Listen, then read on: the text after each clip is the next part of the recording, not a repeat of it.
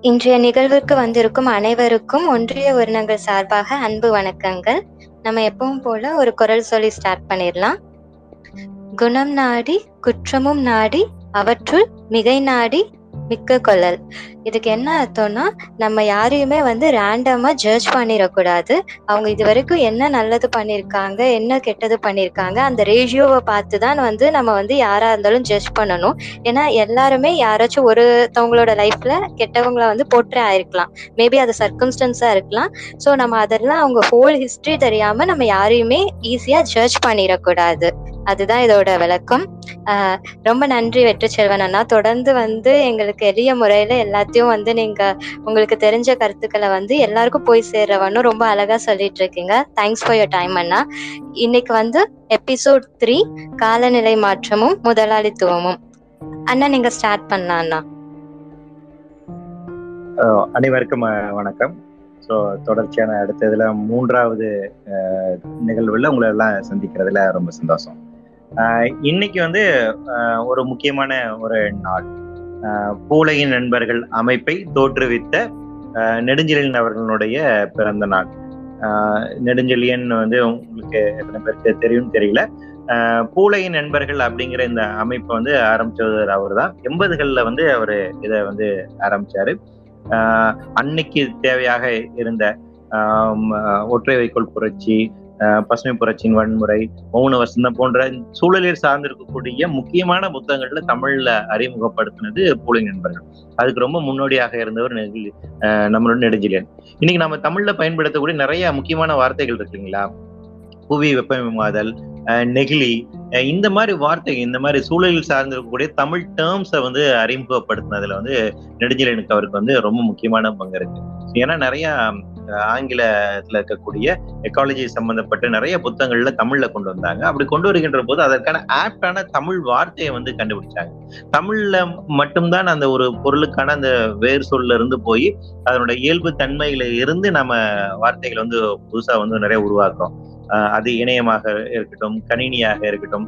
இந்த இந்த வார்த்தைகள் எல்லாமே நம்ம அப்படியே அதோட இங்கிலீஷ் டிரான்ஸ்லேஷனா இல்லாம நமக்குன்னு இருக்கக்கூடிய வார்த்தைகளினுடைய ரொம்ப அந்த தமிழுக்கே இருக்கக்கூடிய அந்த வார்த்தைகளின் அடிப்படையில இருந்து நம்ம வந்து உருவாக்கும் அந்த வகையில சூழலில் சார்ந்து இருக்கக்கூடிய இந்த மாதிரி முத்த முக்கியமான வார்த்தைகளை அறிமுகம் பண்ணதாக இருக்கட்டும் நிறைய புத்தகங்களை கொண்டு வந்ததாக இருக்கட்டும் அன்றைய காலகட்டத்துல ஏன்னா அவர் நெடுஞ்சல் இருக்கின்ற போதே வந்து பாத்தீங்கன்னா கூடங்குளம் அணு உலைக்கு எதிரான போராட்டம் அப்படிங்கிறது அப்பவுமே ஆரம்பிச்சிருக்கு. அதுக்கு எதிரான மிகப்பெரிய அளவில் ஊர்வலங்கள் இந்த மாதிரிலாம் நடத்திருக்காங்க. அப்போ ஆஹ் இருந்த ஒப்பந்தத்துக்கு எதிராக நிறைய கூட்டங்கள் நடத்திருக்கிறாங்க. தொடர்ச்சியான நிறைய விவாதங்கள் பண்ணிருக்காங்க. ஒவ்வொரு அரசியல் கட்சிகள் போய் ஒரு விழிப்புணர்வு ஏற்படுத்தக்கூடிய ஒரு வேலையை வந்து அவர் செஞ்சிருக்காரு. ஸோ நெடுஞ்சலினுடைய பிறந்தநாள் இன்னைக்கு அவர் இரண்டாயிரத்தி ஆறுல இறந்துடுறாரு. ஸோ இரண்டாயிரத்தி இரண்டுல இருந்து அவர் கொஞ்சம் நோய் வாய்ப்பட்டு இருக்காரு ஸோ அதுல இருந்து பூலை நண்பனுடைய செயல்பாடுகளை கொஞ்சம் தோய்வடைஞ்சு போச்சு. ஸோ அதற்கு பின்பாக இரண்டாயிரத்தி எட்டாம் ஆண்டு நானு வழக்கறிஞர் சுந்தரராஜன் பொறியாளர் சுந்தரராஜன் மருத்துவர் சிவராமன் இன்னும் பல நண்பர்கள் எல்லாம் சேர்ந்து சரி பூலை நண்பர்கள் அப்படிங்கிற பேரை நம்ம திருப்பியும் செயல்பட ஆரம்பிப்போம் அப்படின்னு ஆரம்பிச்சு அன்றிலிருந்து எங்க பயணம் தொடர்ச்சியாக நடந்து இருக்கு ஸோ அந்த வகையில இன்னைக்கு இந்த தினம் அப்படிங்கிறது ரொம்ப முக்கியமான விஷயம். ஸோ அதை உங்ககிட்ட வந்து பகிர்ந்துக்கலாம்னு நினைச்சேன். இன்னொரு நாளுமே நமக்கு வந்து முக்கியமான நாள். நேற்று வந்து தந்தை பெரியார் அவர்களுடைய ஒரு பிறந்த நாள்.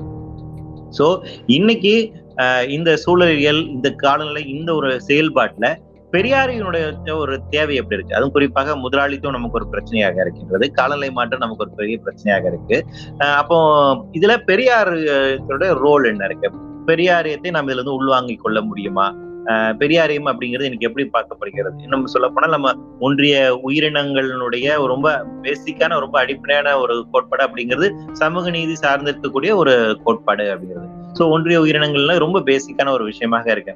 அப்படி இருக்கின்ற போது பெரியாரியம் உள்வாங்கி கொண்ட நாம் சூழலியல் பிரச்சனையை வந்து எப்படி பார்க்குது சூழலியல் பிரச்சனையை வந்து பெரியாரியம் எப்படி பார்க்குது? இன்னைக்கு இந்த காலநிலை மாற்றம் போன்ற பிரச்சனைகளை நம்ம எப்படி எதிர்கொள்வது? இந்த கண்டெம்பரரிக்கான விஷயத்துக்கு எப்படி நம்ம பெரியார் வந்து பார்க்கலாம். ஆஹ் ஒரு தரப்பு இருக்கக்கூடிய ஒரு ஆர்குமெண்ட் வந்து என்னன்னா பெரியார் இதெல்லாம் வந்து இதை பத்தி எல்லாம் ஒண்ணுமே பேசல. ஆஹ் அவர் அவரோட காலகட்டத்துல இருக்கக்கூடிய பிரச்சனைகளை மட்டும்தான் பேசினாரு. அப்படிங்கிற ஒரு ஒரு பார்வை இருக்கு. இன்னொரு பார்வை அப்படிங்கிறது எப்படி இருக்குன்னா சில சூழல் செயல்பாட்டாளர்களாக இருக்கக்கூடியவங்க சும்மா அது சார்ந்திருக்க மட்டும் யோசிக்கக்கூடிய நபர்கள் அவங்க வந்து என்னன்னா பெரியார் வந்து அதிகமா வந்து சயின்ஸ் அண்ட் டெக்னாலஜிக்கு வந்து முக்கியத்துவம் கொடுத்து பேசினாரு. ஸோ அவரை பொறுத்த வரைக்கும் சயின்ஸ் அண்ட் டெக்னாலஜி அதனுடைய வளர்ச்சி ப்ரோக்ரஸிவ்னஸ் அப்படிங்கிறதா இருக்கு. மாடர்ன் சயின்ஸ்னால எல்லாத்தையும் பிரச்சனை தீர்த்து விட முடியும்னு அவர் நினைச்சாரு. ஸோ இன்னைக்கு இருக்கக்கூடிய சூழலியல் பிரச்சனைக்கு ரொம்ப அடிப்படையானதாக இருக்கின்றது. அப்போ அவரோட பார்வை அப்படிங்கிறது சூழலுக்கு ஒரு எதிரான ஒரு பார்வை. நம்ம பெரியாரை அப்படி புரிந்து கொள்ளலாம் அப்படிங்கிற மாதிரி ஒரு இது வைக்கிறேன் ஸோ இந்த மாதிரி இரண்டு விதமான கருத்துக்கள் இருக்குது. அப்போ இந்த கருத்துக்களை நாம எப்படி பரிசீலனை பண்ணலாம்? இந்த கருத்துக்கள் சரியானதானா? பெரியாரியம் அப்படிங்கிறது என்ன? அதை நம்ம தெரிஞ்சுக்கிட்டு அந்த பெரியாரியம் அப்படிங்கிறது நம்ம இந்த காலநிலை மாற்ற பிரச்சனைகள் நம்ம எதிர்கொள்ள முடியுமா? முதலாளித்துவ பிரச்சனைக்கு எதிர்கொள்ள முடியுமா? அப்படின்னு பார்க்கலாம்.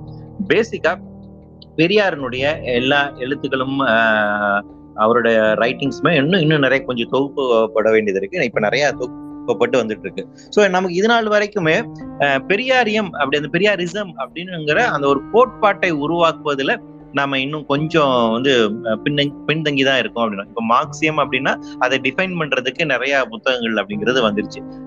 மார்க்சியத்தை நம்ம எப்படி புரிஞ்சுக்கணும்? லெனினியம்னா என்னன்னு புரிஞ்சுக்கணும்.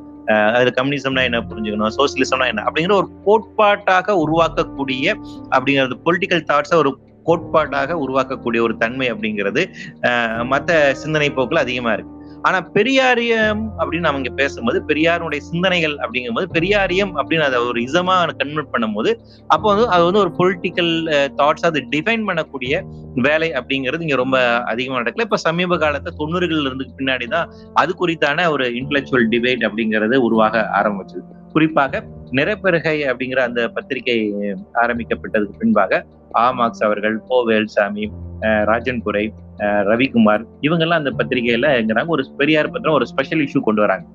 அதுல பெரியாரியம் அப்படிங்கிற ஒரு சொல்ல வந்து பயன்படுத்தி பெரியாரியத்தை நம்ம எப்படி புரிந்து கொள்வது பெரியாரியம் என்றால் என்ன அப்படிங்கிறதுக்கான ஒரு வரையறையை நாம வந்து உருவாக்கணும் அப்படிங்கிற விஷயத்த வந்து அவங்க முன்மொழிக்கிறாங்க. அதன்படி பெரியாரியம் அப்படிங்கிறதுக்கான வரையறையை வந்து அவங்க ஒரு இதுல டிஃபைன் பண்ண இருக்காங்க அதற்கு பின்பாக எஸ் வி ராஜதுரை அவர்கள் அவருடைய முக்கியமான பங்களிப்புகள் அப்படிங்கிறத வந்து ஹிந்து இந்தி இந்தியா அப்படிங்கிற அந்த இதுல வந்து பெரியாரியம் அப்படிங்கிறத பத்தி ரொம்ப முக்கியமா அதுல வந்து நிறைய பேசியிருக்காரு. அதே போல அவருடைய சுயமரியாதை சம்பதர்ம இயக்கம் ஆகஸ்ட் பதினஞ்சு இந்த இரண்டு புத்தகங்களுமே ரொம்ப முக்கியமான விஷயம்.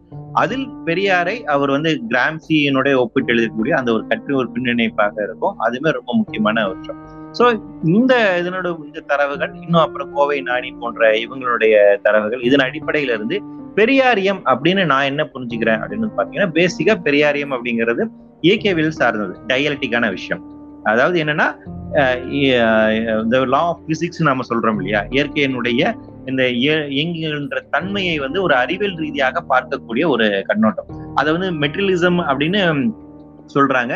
பொருள் முதல்வாத கொள்கை அப்படின்னு சொல்றாங்க. ஆனா அதையும் தாண்டி அது வந்து ஒரு டயலட்டிக் அப்படின்னு சொல்றது இன்னும் சரியானதாக இருக்கும் அப்படின்னு நினைக்கிறேன். இது வந்து மார்க்சியத்துலேயே ரொம்ப அடிப்படையான விஷயம். எல்லா சயின்ஸுக்குமே ரொம்ப அடிப்படையான இயக்கவியல் அப்படின்னு தமிழ்ல வந்து சொல்லலாம். அதாவது ஒரு பொருள் எப்படி இயங்குது யூனிவர்ஸ் எப்படி வந்து இயங்குது ஒரு எக்கோ சிஸ்டம் அப்படி எப்படி இயங்குறது அதனுடைய சயின்டிபிக் அண்டர்ஸ்டாண்டிங் பிசிக்ஸ்னுடைய அடிப்படை அறிவியல் இருந்து நாம் ஒரு இதை புரிந்து கொள்வது எந்த ஒரு விஷயமாக இருந்தாலும். அது சமூகம் சார்ந்திருக்கக்கூடிய இயங்கியலாக இருந்தாலும் சரி சூழலில் சார்ந்திருக்கக்கூடிய இயங்கியலாக இருந்தாலும் சரி அதனை இந்த பார்வையில் புரிந்து கொள்வது அப்படிங்கிறதா இயக்கவியல். பெரியார் இந்த பார்வையை கொண்டிருந்தார். அதுல யாருக்கும் எந்த மாற்று கருத்தும் இருக்காதுன்னு நினைக்கிறேன். சோ அவர் ஒரு விஷயத்த அதனோட நிர்வாண தன்மையோடு பார்த்தார். இது ரொம்ப முக்கியம். அவரே நிறைய ஒரு ஒரு விஷயத்த அதனுடைய ஃபுல்னஸோட புரிஞ்சுக்கிறது. அது நிர்வாணத்தன்மை அப்படிங்கிறது அதோட ஃபுல்னஸ் அதோட கம்ப்ளீட் சென்ஸோட புரிஞ்சுக்கிறது. அந்த கம்ப்ளீட் சென்ஸோட நீங்க வந்து புரிஞ்சுக்கணும் அப்படின்னா நமக்கு அந்த சயின்டிபிக் அண்டர்ஸ்டாண்டிங் வேணும். ஸோ எக்காலஜிக்கு இது ரொம்ப ரொம்ப பேசிக்கான ஒரு விஷயம். நீங்க ஒரு சூழலியலாக இருக்கின்ற போது அந்த சூழல்களினுடைய அந்த இயல்பு தன்மை அதனுடைய இயங்கியல் அதனுடைய இயற்கை இயங்கியல் அதனுடைய இயற்கை இயங்கியல அறிவியல் தன்மையோடு புரிந்து கொள்றீங்க ஸோ பெரியாரனுடைய அந்த இயக்கவியல் பார்வை அப்படிங்கிற ரொம்ப பேசிக்கான ஒரு விஷயமாக இருக்கு. அதுவே சூழலியல் அரசியலுக்கும் ரொம்ப பேசிக்கான விஷயமா அந்த ஒரு ஒற்றுமையை நான் வந்து பார்க்கிறேன். அதற்கடுத்து பெரியார் தன்னை வந்து ஒரு நிலம் சார்ந்தோ ஒரு மொழி சார்ந்தோ ஒரு தேசம் சார்ந்தோ ஒரு குழு சார்ந்தோ சுருக்கி கொண்டவர் அல்ல. பெரியார் வந்து பாத்தீங்கன்னா அவர் வந்து ஒர்க் பண்ணது என்டையர் ஹியூமனிட்டிக்காக அவர் வந்து தன்னுடைய கட்சியை வந்து அந்த சுயமரியாதை இயக்கம் அப்படிங்கிறத பத்தி பேசும்போது நம்ம நம்ம இயக்கம் அப்படிங்கிறது சர்வதேச ஒரு இயக்கம் அப்படின்னு சொல்றாரு ஒரு உலக அளவிலான ஒரு இயக்கம். பெரியாருடைய அந்த ஹியூமனிசம் பார்வை இருக்குல்ல மனிதநேய பார்வை அப்படிங்கிறது ஒட்டுமொத்த மானுட விடுதலை விடுதலைக்கானது. ஸோ அந்த இன்டர்நேஷனலிசம் அப்படின்னு நம்ம சொல்லுவோம் சர்வதேசம் வாதம் அப்படின்னு நம்ம சொல்றோம் இல்லையா? அது பெரியாரினுடைய முக்கியமான ஒரு கோட்பாடு. பெரியார் வந்து தனக்கான ஒரு தேசம் வேண்டும். அப்படின்னு பேசினாரு. ஆனா அந்த தேசம் அப்படிங்கிறது அவரு இந்த எல்லை கோடு இருக்கணும் இந்த பகுதி மக்கள் அப்படிங்கறதெல்லாம் வச்சு அவர் பேசல அவரை பொறுத்த வரைக்கும் நம் மீது இருக்கக்கூடிய இழிவு நம்ம நமக்கு மேல சுமந்திருக்கப்பட ஒரு அடிமைத்தன்மை அது நீங்க வேண்டும் அப்படின்னா ஒரு தனி தேசம் வேணும். அந்த தேசம் அது வந்து எந்த எந்த நிலப்பரப்பாக இருந்தாலும் சரி எப்படிப்பட்ட ஒரு இடமாக இருந்தாலும் அப்படிங்கிற சோ அவரை பொறுத்த வரைக்கும் மானுட விடுதலைங்கிறது ஃபர்ஸ்ட் அந்த மானுட விடுதலைக்கு தேசம் அப்படிங்கிறது தேவை. அப்படிங்கிறது அவர் அப்ப நேஷனலிசத்தை வந்து அவர் அந்த ஒரு பார்வையில தான் வச்சார் ஸோ அவரை பொறுத்த வரைக்கும் மனித நேயம் தான் ப்ரையாரிட்டி அப்ப இந்த மனித நேயம் அப்படிங்கிறது அது ஒரு எல்லைக்குள் சுருக்கப்பட்ட ஒரு விஷயமாக அவர் வந்து பார்க்கலாம் உலக அளவில் இருக்கக்கூடிய எல்லா மக்களும் சமமாக இருக்க வேண்டும் அந்த ஒரு சமநிலை அப்படிங்கிறது அது பார்த்தா ஸோ அவருடைய இரண்டாவது கோட்பாடாக நான் வந்து புரிஞ்சுக்கிறது பாத்தீங்கன்னா இந்த இன்டர்நேஷனலிசம் அப்படிங்கிறது சர்வதேச தன்மை அப்படிங்கிறது. இந்த இந்த தன்மை அப்படிங்கிறது எக்காலஜிக்கல் அரசியல் சூழ்நிலைக்கு ரொம்ப முக்கியமான விஷயம். அந்த பெரியாரியம் ஆஸ் வெல் அஸ் அரசியல் சூழலியல். இது இரண்டுக்குமான ஒரு ஒற்றுமை என்னென்ன இருக்குது? இது அடிப்படையான இருக்குது அப்படின்னு பாருங்க. ஏன்னா அரசியல் சூழலியல் அப்படிங்கிறது இன்னைக்கும் பேசப்படாத ஒரு விஷயமாக இருக்கின்றது.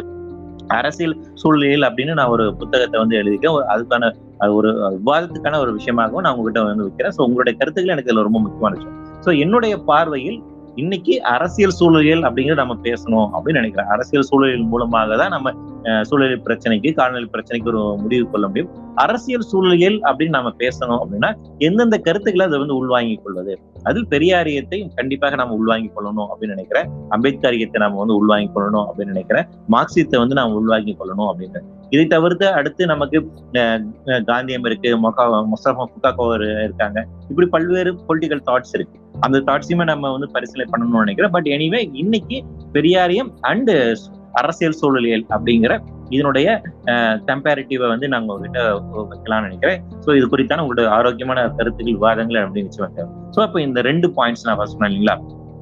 ஏகவியல் இன்டர்நேஷனலிசம் இது ரெண்டுமே ரொம்ப பெரியாரத்தின் அடிப்படையானது. சூழலில் அரசியல் சூழலுக்கு அடிப்படையான விஷயம். அரசியல் ஒரு சூழலியல்வாதி அப்படிங்கிறவங்க வந்து பாத்தீங்கன்னா என்டையர் யூனிவர்ஸுக்கான என்டையர் ஹியூமனிட்டிக்கான என்டையர் பயோடைவர்சிட்டிக்கான ஒரு நபராகத்தான் இருக்க முடியும். எல்லா உயிரினங்களும் சமமாக பாவிக்கக்கூடிய அந்த ஒரு தன்மை. பகுத்துண்டு பல்லுயிர் ஓம்புதல் அப்படின்னு சொல்லக்கூடிய அந்த ஒரு அரசியல் இருக்குங்களா அந்த ஒரு சூழல். அது ரொம்ப முக்கியமான விஷயம். ரொம்ப பேசிக்கான விஷயம். ஸோ எக்காலஜிக்குமே இது ரொம்ப பேசிக்கான விஷயம். ஒரு பொலிட்டிக்கல் எக்காலஜிக்கும் ரொம்ப பேசிக்கான விஷயமா அந்த ஒரு ஒற்றுமையை வந்து நான் வந்து பாக்குறேன் சோ அப்போ பெரியாருடைய இந்த புரிதல் அப்படிங்கிறது இந்த இடத்துல உயிரினங்களுடைய அந்த சமன்பாடு அப்படி குறித்த பெரியாருடைய பார்வை என்னவாக இருந்துச்சு?